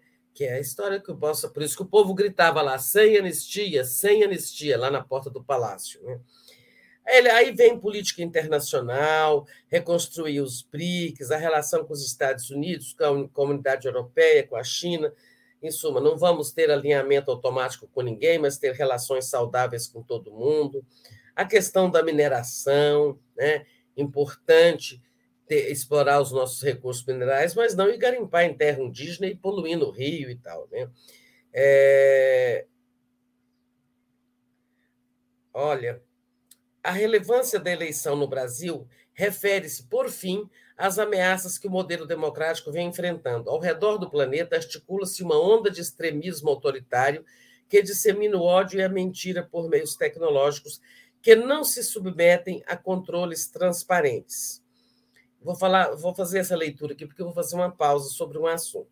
Defendemos a plena liberdade de expressão, cientes de que é urgente criarmos instâncias democráticas de acesso à informação confiável e de responsabilização dos meios pelos quais o veneno do ódio e da mentira são inoculados. Este é um desafio civilizatório, da mesma forma que a superação das guerras, da crise climática, da fome da desigualdade. É, então, o que, que ele está dizendo aqui?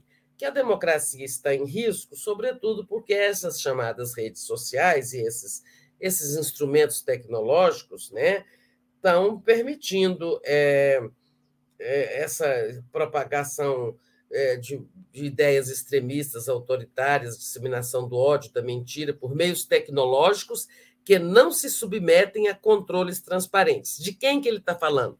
Das big techs, né?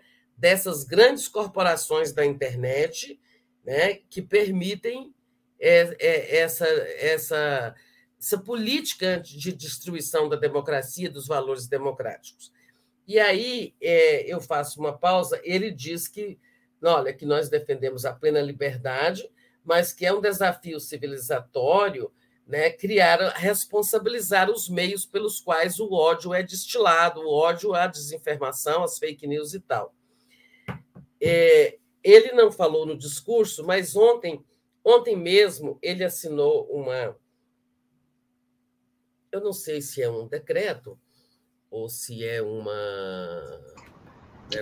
Você está falando do, do que a gente chama de revogaço, né? Das coisas que ele não, revogou. Não, não. não. O revogaço são a, é, é a revogação de várias medidas do Bolsonaro, de meio ambiente, de tal. É, eu estou dizendo, ele está falando. Uma medida das, que ele tomou, entendi. Uhum. É, das big techs, é, foi um decreto. É, ele está falando ali no discurso das big techs, que a democracia não se salvará enquanto vai ter esse negócio de fake news, de disseminação do ódio, essas redes sociais desgovernadas que não, que não obedecem a nenhum controle transparente. E ele diz que é um desafio enfrentar isso senão a democracia vai continuar em risco no mundo. Né?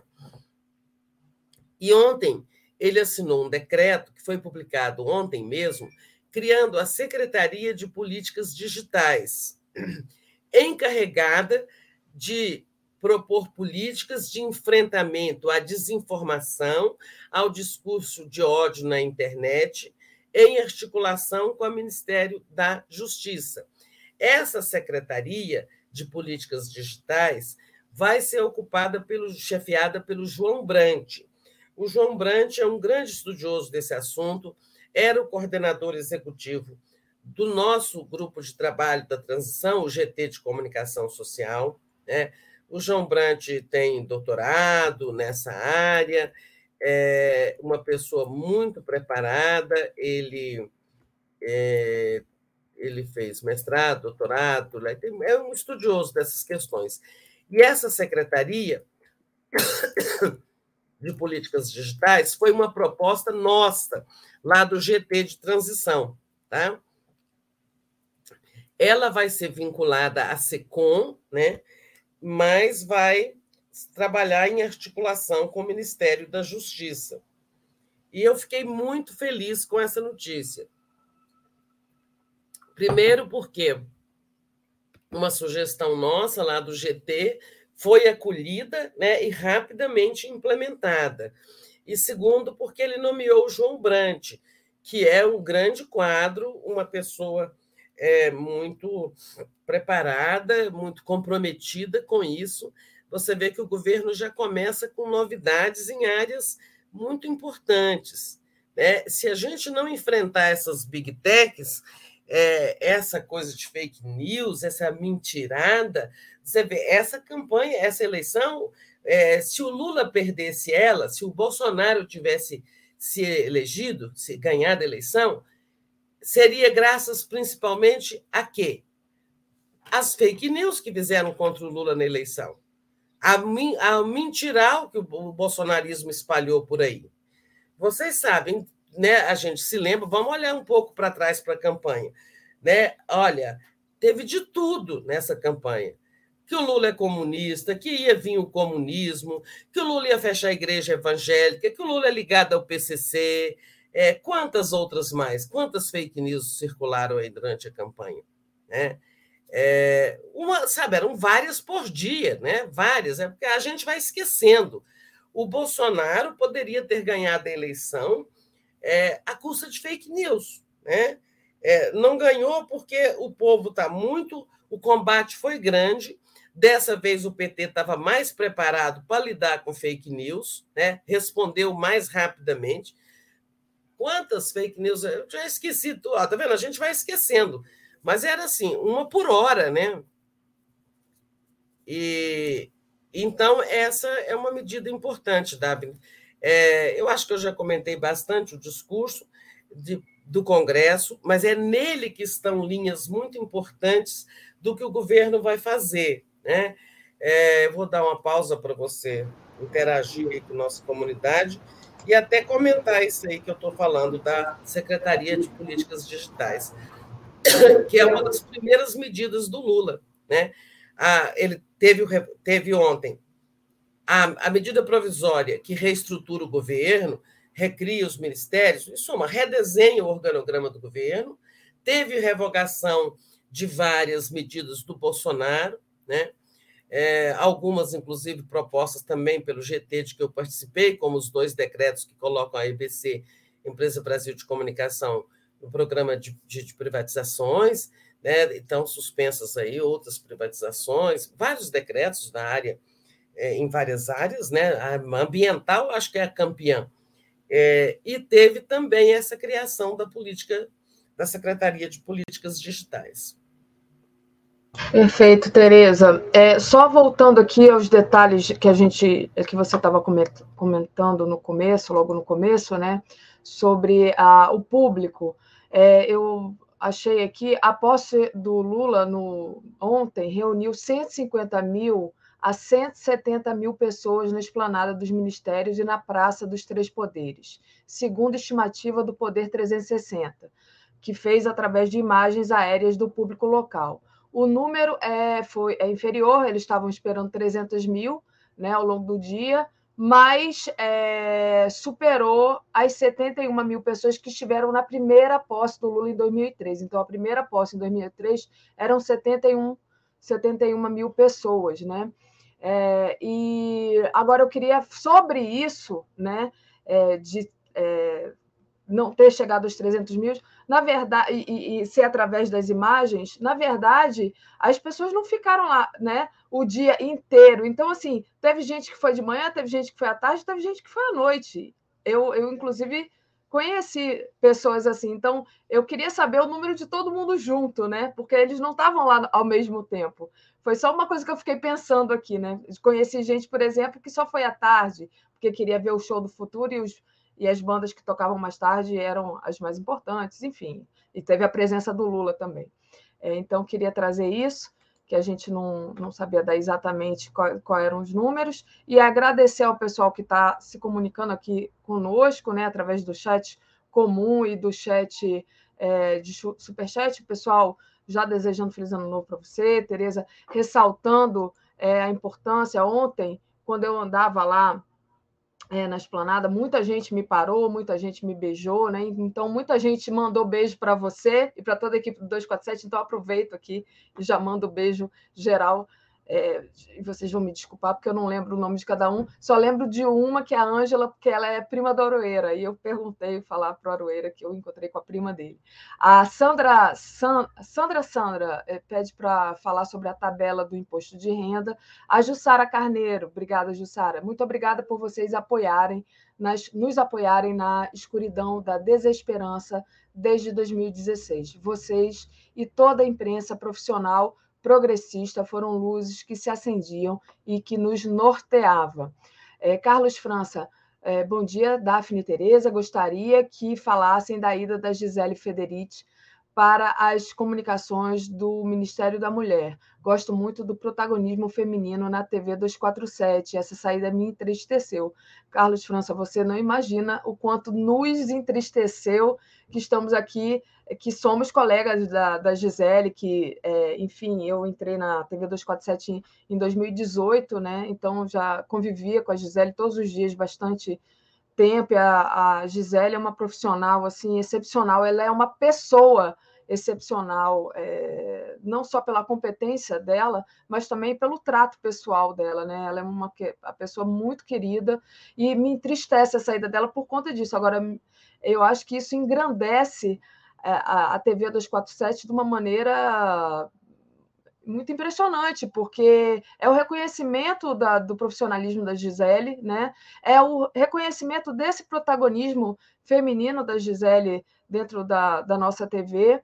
E, e me, me, deixa muito feliz porque é, Gisele é minha amiga, muito minha amiga, e eu quero que ela seja muito feliz. Então, eu desejo toda a sorte do mundo. Daqui a pouquinho eu falo, passo para a Tereza dar uma palavrinha também sobre a Gisele. O Jairo Costa disse assim: não teve preço a cena da passagem em revista das Forças Armadas pelo atual comandante em chefe, estadista Lula. Foi de encher, aí ele falou uma palavra é, de Rivotril, dos patriotários. Eu vou fazer uma censura aqui, tá, Jairo? Só por questões aqui da televisão. Tarcísio Pena, corte nesse comentário da Tereza sobre o discurso. Luciana Zero, querida Luciana 10, né, que foi me apanhar no aeroporto. Obrigada, Luciana. Bom dia. Eu estava muito emocionada, chorei muito, foi muito maravilhoso. Só senti não ter te encontrado Daphne ontem, né? Lá no, na, na posse, mas era impossível. Era, a gente estava a trabalho, a gente ficou numa área de imprensa e tava, tinha muita gente, Luciana, realmente. É, e no final à noite a gente já estava muito cansado, né? Desde cedo. Janete Urtasun tinha uma multidão espalhadas pelas regiões e junto aos palcos, disse ela. Daniel Miyagi. Desejo muito amor a Tereza, a Daphne, a toda a equipe do 247, incluindo os internautas, que neste que nesse 23 o jornalismo progressista tem esses profissionais humanistas. Obrigada, Daniel. Você esteve sempre junto aqui conosco, desde o começo da TV 247, sempre nos apoiando. É maravilhoso é, que você continue aqui nos apoiando e a gente vai seguir em frente. A gente ainda tem muito trabalho para fazer. Malu da Flon diz: as placas diziam que o limite era 30 mil pessoas para entrar lá dentro, né? mas eu acho que tinha mais e a Janete Hurtasson diz, diz, que estava limitado a 40 mil pessoas. A Moira Labat é, diz: Bom dia, Daphne Tereza. Ontem eu trouxe um inscrito, o porteiro do meu prédio, que adora o Lula. Bem-vindo, Luiz. Bem-vindo, Luiz. Seja bem-vindo. Vamos ter aqui o Luiz conosco. Valeu, Moira. A Rosângela Pinheira deseja é, feliz ano novo e diz que ontem foi lindo. Acho que a Tereza está com o microfone dela fechado. Deixa eu abrir, Tereza. Pode falar.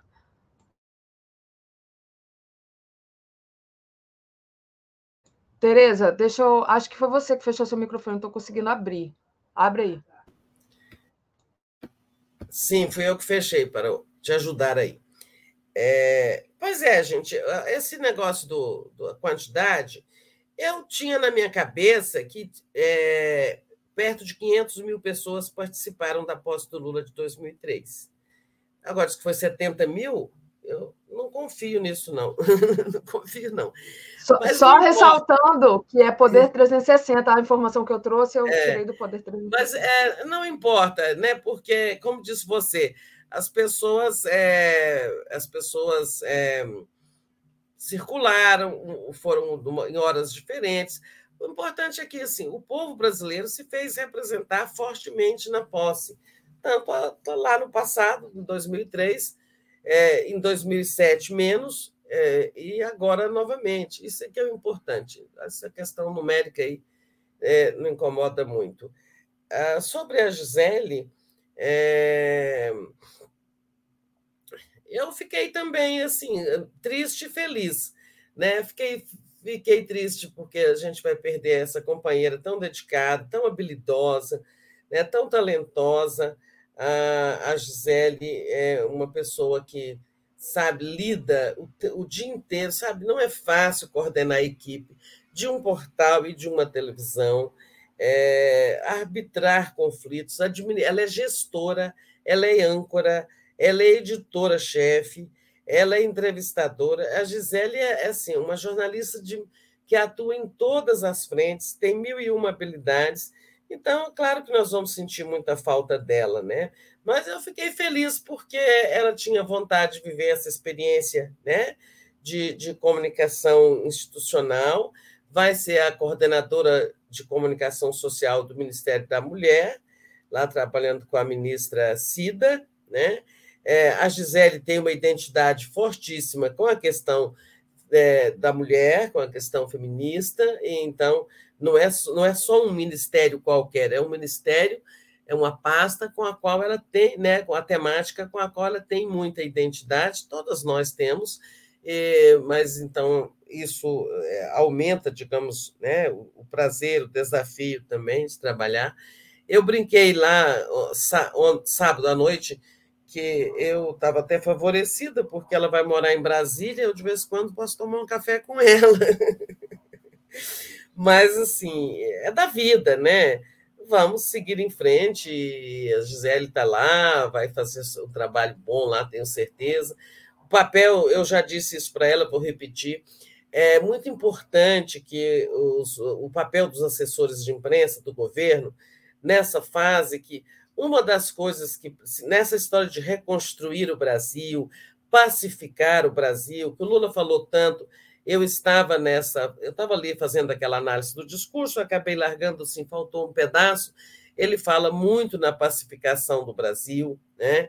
É, também teve o discurso ao povo foi mais emocionante. O discurso do palatório é, foi um discurso numa linguagem mais concreta mais emocionante, ele conversando com o povo, sabe? Limpo, chorou, limpou as lágrimas com a, com a faixa, aquela faixa que a gente acha que ela não é a verdadeira, porque talvez não tenham entregado a verdadeira. É verdade que existem duas, existe sempre uma duplicata, mas nós ainda vamos saber bastidores daquela faixa. Chorou, limpou as lágrimas na faixa presidencial, pediu ao povo, me ajudem aí, gente. Quer dizer, a emoção estava tanto que ele pediu ajuda e o povo fez lá um olê, olê, olá, né? É, para dar um respiro para ele. Ali foi até um discurso também é, muito importante. Ele voltou a falar da pacificação. É, e a pacificação é pacificação pressupõe também uma nova relação entre a imprensa e o governo. E os, os assessores de imprensa vão ter um papel importante nisso, né? Tratar os jornalistas com respeito, né? Os jornalistas também tratarem o governo com respeito, criticarem, é claro. É, imprensa exige é, para, para fiscalizar mesmo os poderes públicos, né? mas não para fazer perseguição. Né? Então, eu acho que construir uma nova relação com a imprensa é um grande desafio. Né? É, que tem, assim, é, hoje, tanto os veículos de comunicação, é, todos, né? Estou falando de todos, grandes, pequenos, independentes, regionais, nacionais, é, nessa como é que se cobre um governo, né? como é que se cobre, sendo crítico, sendo fiscalizador, mas sem ser algoz. Né? É, uma coisa é querer derrubar governo, outra coisa é mostrar falhas do governo. O Lula, mesmo no dia da. Acho que no dia da diplomação, disse: me cobrem muito, quero ser cobrado, porque quem não é cobrado não sabe que não está acertando. Acho que foi no dia do discurso da diplomação que ele disse isso. É, então, é assim: a Gisele vai participar, digamos, de um momento importante dessas relações imprensa-governo. Né? É, parece que o Gilberto estava me pedindo aqui para comentar o Itamaraty, não é, Daphne? Isso, Tereza, para você falar um pouco, porque você teve lá no Itamaraty, né? Eu vou só. Me fez, eu vou levantar um pouquinho, Daphne, porque eu vou ali, ele pediu um cardápio, eu vou falar para ele do cardápio, tá? Vou tá bom, vai lá. Bom, gente, enquanto a Tereza vai ali pegar o cardápio que é, para falar com o Gilberto, deixa eu agradecer o pessoal aqui, pedir para vocês deixarem o like, compartilharem essa live, não esquecendo de se inscrever aí no YouTube, é importantíssimo o apoio de vocês, né? É, deixa eu trazer aqui direitinho a mensagem do Gilberto. Ele diz: Feliz ano novo, Tereza, cheio de paz e alegrias em 2023. Obrigado por toda a sua atenção em 2022. O Euclides, Novaes diz: toda sorte a Gisele, quem fica no lugar para eu enviar minhas sugestões e reclamações. Pois é, outros chats aqui, outras pessoas estavam é, perguntando, né? Com o que fala agora? A gente também está perguntando isso, ainda não, não decidimos. É, então, assim que a gente tiver novidade, vocês vão saber, né? Mas as, de todos já falo, Gisele é insubstituível. Acho que vai ter várias pessoas para ocupar a, a, o que a Gisele fazia, porque a Gisele era uma pessoa que, na verdade, ela tinha toda essa genialidade que descreveu a Tereza, ela atuava ali em várias áreas. Tereza, cardápio, você pegou o cardápio do Itamaraty, traz para gente. Então tá, já falamos da posse, do aspecto povo, do discurso no Congresso, da posse no Congresso, falamos da, lá do Palácio, da posse no Palácio, é, e aí teve Itamaraty, né?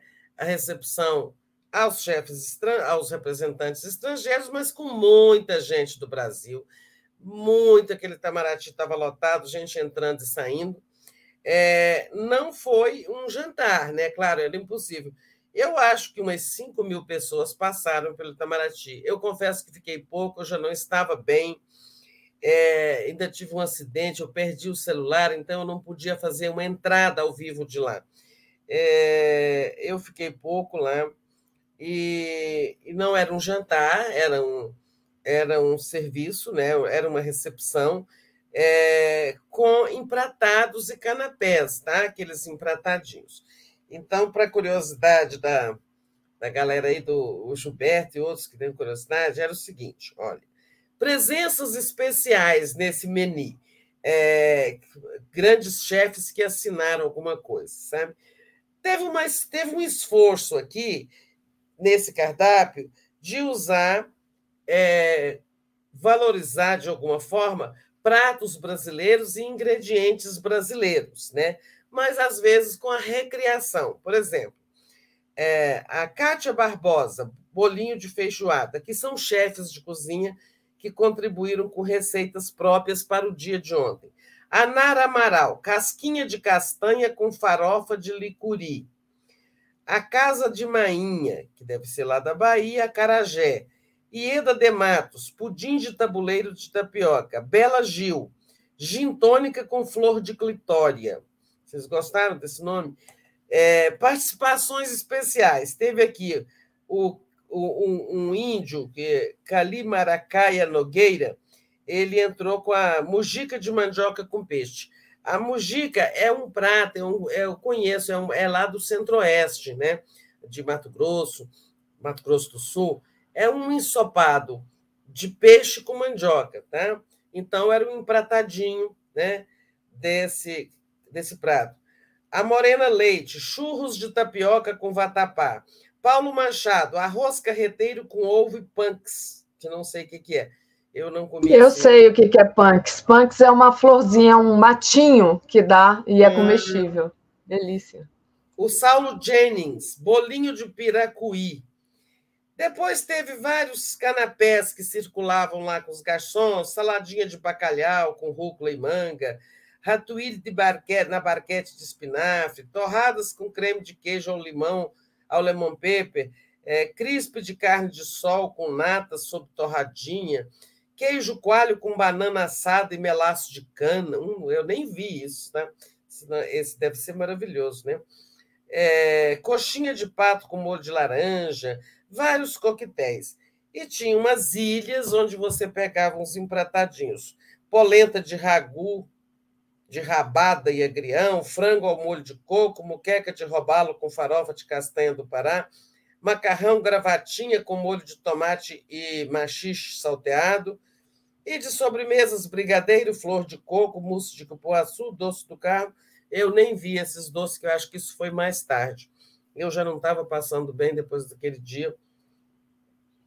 Então, era assim, mas tinha todas essas coisas, mas eu mesmo nem vi esses pratos, tá? É... Certamente que isso foi circulando. Aliás, é, o Lula demorou a chegar, então eu acho que eles ficaram segurando.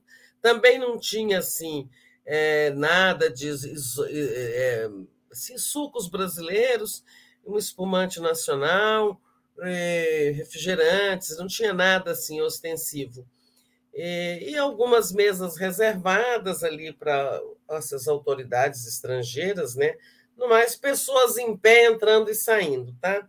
É, eu já vi festas no Itamaraty de posse de presidente bem menores, né? Com número de gente menor, que teve jantar, pessoas sentadas. Ali ontem, não, não era o jantar, era uma recepção e essas comidinhas pequenininhas, né, que é, falavam do Brasil de alguma forma. Satisfeita, curiosidade? Acho que sim, e tá, e tá, todo mundo satisfeito aqui, dizendo que estão com fome, Tereza. E olha, o Euclides Novaes mandando aqui é, feliz ano novo para a gente, né? Agradecer ao Pedro Pérez, que entrou como novo membro, e a Josi Luz também entrou como nova membro. O Nilson diz: queijo assado com banana e melaço é a famosa cartola, muito popular aqui no Nordeste, né? O pessoal gostou muito aqui da sua descrição do menu de ontem, dizendo que eles adoram esses bastidores, né? É, a Malu da Flon diz: punk é, é, plantas, né? plantas alimentícias não convencionais. Exemplo, a Hora Pronobis, que eu preparo com batata para fazer purê verde. São outras, tem várias plantinhas. Qualquer plantinha matinho que possa, que, que são comestíveis, é, a gente chama de punk, né? Por isso que eu falei, é um matinho ah, que se tá. come. Pois é, mas a Hora Pronobis é, a Hora Pronobis é muito convencional lá em Minas, entende? A gente sempre comeu arapronobis. Mas eu sei que tem novas plantas que estão sendo introduzidas na gastronomia humana, né, na, na, na alimentação humana, que antes eram desprezadas, né? A hora eu acho que só nós mineiros é que cultivávamos, é, né? É, como, por exemplo, o pessoal do Pará, né? É, o jambu, né? Só eles usam o jambu, né? Ali na, em vários pratos do Pará. E o jambu podia ser cultivado em outras partes do Brasil, ser um punk, né? É isso, Tereza. Deixa eu agradecer ao Sérgio Wagner, que disse: Bom dia, pessoal. Segundo a matéria da CNN, a faixa presidencial de ontem não era realmente a usada por Bozo, por escolha do próprio Lula. A faixa era a que ele usou em sua posse em 2007, segundo aqui o nosso internauta Sérgio Wagner. Hum. Ah, tá. É o que eu falei, a gente ainda vai saber a história, o bastidor dessa faixa, já está começando a ser revelado. Eu realmente achei que aquela faixa ali estava meio apertada para o Lula, meio curta. É verdade, ela não, ela era um pouco diferente, a gente até comentou isso depois, né, Tereza? É. Tereza, uma questão que eu queria que é, você falasse um pouco, né? É, que eu acho que, é, é, que, precisa, que, você poderia analisar seria a questão do, dos representantes de, de, de, países que vieram ali é, homenagear o Lula. Né? Eu fiz essa pergunta um pouco mais cedo para o Breno, do Brasil no mundo, mas É, como é que você viu essa representatividade aí dos países estrangeiros? Olha, na a gente pode ver melhor o número de delegações, eu nem sei o número total, mas a gente pode ver melhor ali no Palácio do Planalto. Antes de ir para a recepção no Itamaraty, o Lula recebeu os cumprimentos dessas delegações, né? E aí elas eram sendo chamadas uma a uma e tal. É, o que a gente pode ver? Muita gente disse, muita gente avaliou que a representação dos Estados Unidos não esteve bastante, não expressou muito interesse, digamos, e tal, porque não veio a vice-presidente Kamala Harris e nem o chefe do Departamento de Estado, né? Veio uma secretária de interior e, juntamente com o encarregado de negócios aqui no Brasil e mais um assessor do Biden. Eu não acho, acho que uma posse no dia 1 de janeiro, né? Convenhamos que os constituintes né, é, pesaram na bola marcar essa posse para 1 de janeiro, foi a última. Mas como eu acho que eu não vou cobrir mais nenhuma, então também é, já passei vários anos novo desse jeito aqui. É, o ano novo que você não curte, o ano novo direito, porque tá, tem posse no dia seguinte, e todo esse transtorno de avião, né? Eu lembro que eu fui passar um ano novo no Rio, tinha que cobrir uma posse em Brasília, peguei um avião 5 horas da manhã, emendei. Era jovem, né? Tinha energia para isso, né? Fui à praia e, de, e da praia depois eu fui para o aeroporto, e, e, porque tinha uma posse aqui em Brasília que eu não me lembro de quem, sabe? É, imagina hoje em dia fazer isso, né? É, mas voltando, os Estados Unidos, né? uma posse no dia 1 de janeiro num país com, com eventos terrorismo, de terrorismo recente, ameaças de todo tipo, que essas notícias estão chegando lá fora, né? Que sabe, tem bolsonaristas aí plantando bomba, acampado em porta de quartel, tudo isso para um país é, como os Estados Unidos, que são traumatizados com terrorismo e tudo mais, tudo isso é desanimador. E, e eles não costumam. É, o presidente americano nunca vai a posses. Né? A máxima representação é a da vice-presidente, ou o vice-presidente. Também não mandaram a Câmara, mas eu não acho que isso teve a menor importância. Assim, não, de, não significa desapreço dos Estados Unidos ou do governo Biden.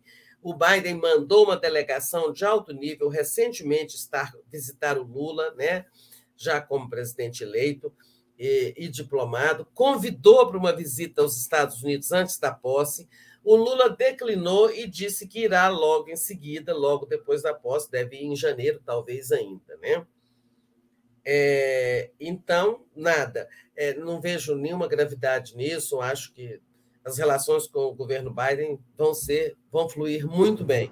É, no mais, tivemos né, delegações. A delegação da China foi de alto nível, da Rússia também, é, os europeus todos, os africanos compareceram muito entusiasmados, né, porque eles sabem que a África vai ter é, uma, uma prioridade dentro da política externa do Lula. Né? Eu achei bastante significativa, foi gente demais, tanto que demorou essa, essa, essa sessão de cumprimentos é, lá no Palácio do Planalto, demorou, porque era muita gente, e só depois disso o, o Lula foi para o Itamaraty, né? para a recepção propriamente dita. Eu acho que foi, foi bastante representativo. Maravilha, Tereza. Deixa eu agradecer aqui a Adriana Cópio, 247 Arrasando, como sempre, parabéns, feliz ano novo. Obrigada, Adriana, obrigada a todos vocês que entraram aqui como membros. A Malu Dafon fala aqui de é, as plantas alimentícias. É, e aí, Tereza, a gente tem aqui só apenas dois minutos, só dizendo que tem uma matéria na nossa home falando que o Haddad é, prometeu, tá, está prometendo enviar um novo marco fiscal no primeiro semestre, que tenha credibilidade. Então, ele está dizendo não só em arrumar a casa, mas reconstruí-la. Então, é, ele, esse, o ministro Haddad que tomou posse agora de manhã, né, como ministro da Fazenda. Então, Tereza, era essa a notícia. Passo para você se quiser comentar ainda um pouco sobre a Haddad, se não trazer o que você achar pertinente ainda nesses apenas dois minutinhos que nos restam aqui de bom dia. E aí eu trago a programação. Então, gente, o dia vai ser de posses, muitas. Não é de posse do ministro, as posses o Lula deu ontem, empossou todos. Hoje são as transmissões de cargo. Geralmente, um ministro sainte entrega.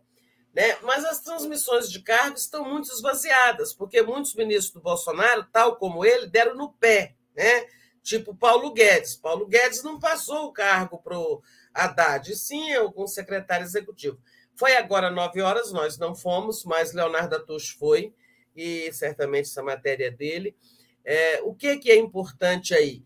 É, esse marco fiscal é a chamada nova âncora fiscal, para ficar no lugar do teto de gastos, que já se provou furado, inviável, né? foi para o Beleléu há muito tempo. E o Congresso deu um prazo, 90 dias, para o governo apresentar uma nova âncora. Então, o, Haddad está dizendo, ele já havia dito isso para nós, que se ele pudesse, ele vai antecipar. Se ele puder, ele está dizendo que ainda no primeiro semestre, ou seja, ele vai antecipar. Nós temos que acabar com esse teto de gastos, porque ele não funciona. Agora, é preciso ter uma âncora, uma forma, uma, um instrumento que diga as contas públicas brasileiras estão no vermelho, estão no azul, ou estão melhorando, estão piorando. Né? Isso, isso precisa existir. Então, ótimo que o Haddad já começou o dia aí com notícia. E tem muitas posses, nós vamos algumas, nem todas, vamos lá na do Flávio Dino, no início da tarde, e outras mais, que, for, que der para conciliar, porque muitas são no mesmo horário. Vocês imaginam, 37. Talvez algumas fiquem para amanhã. Então, obrigada a todos. Tá? Seguimos aí desejando aquele ano. Como disse o meu amigo José Roberto Garcês, Nunca foi tão fácil desejar feliz ano novo para todo, para as pessoas depois dos últimos quatro anos que nós vivemos. Verdade, Tereza, ótimo. Exatamente.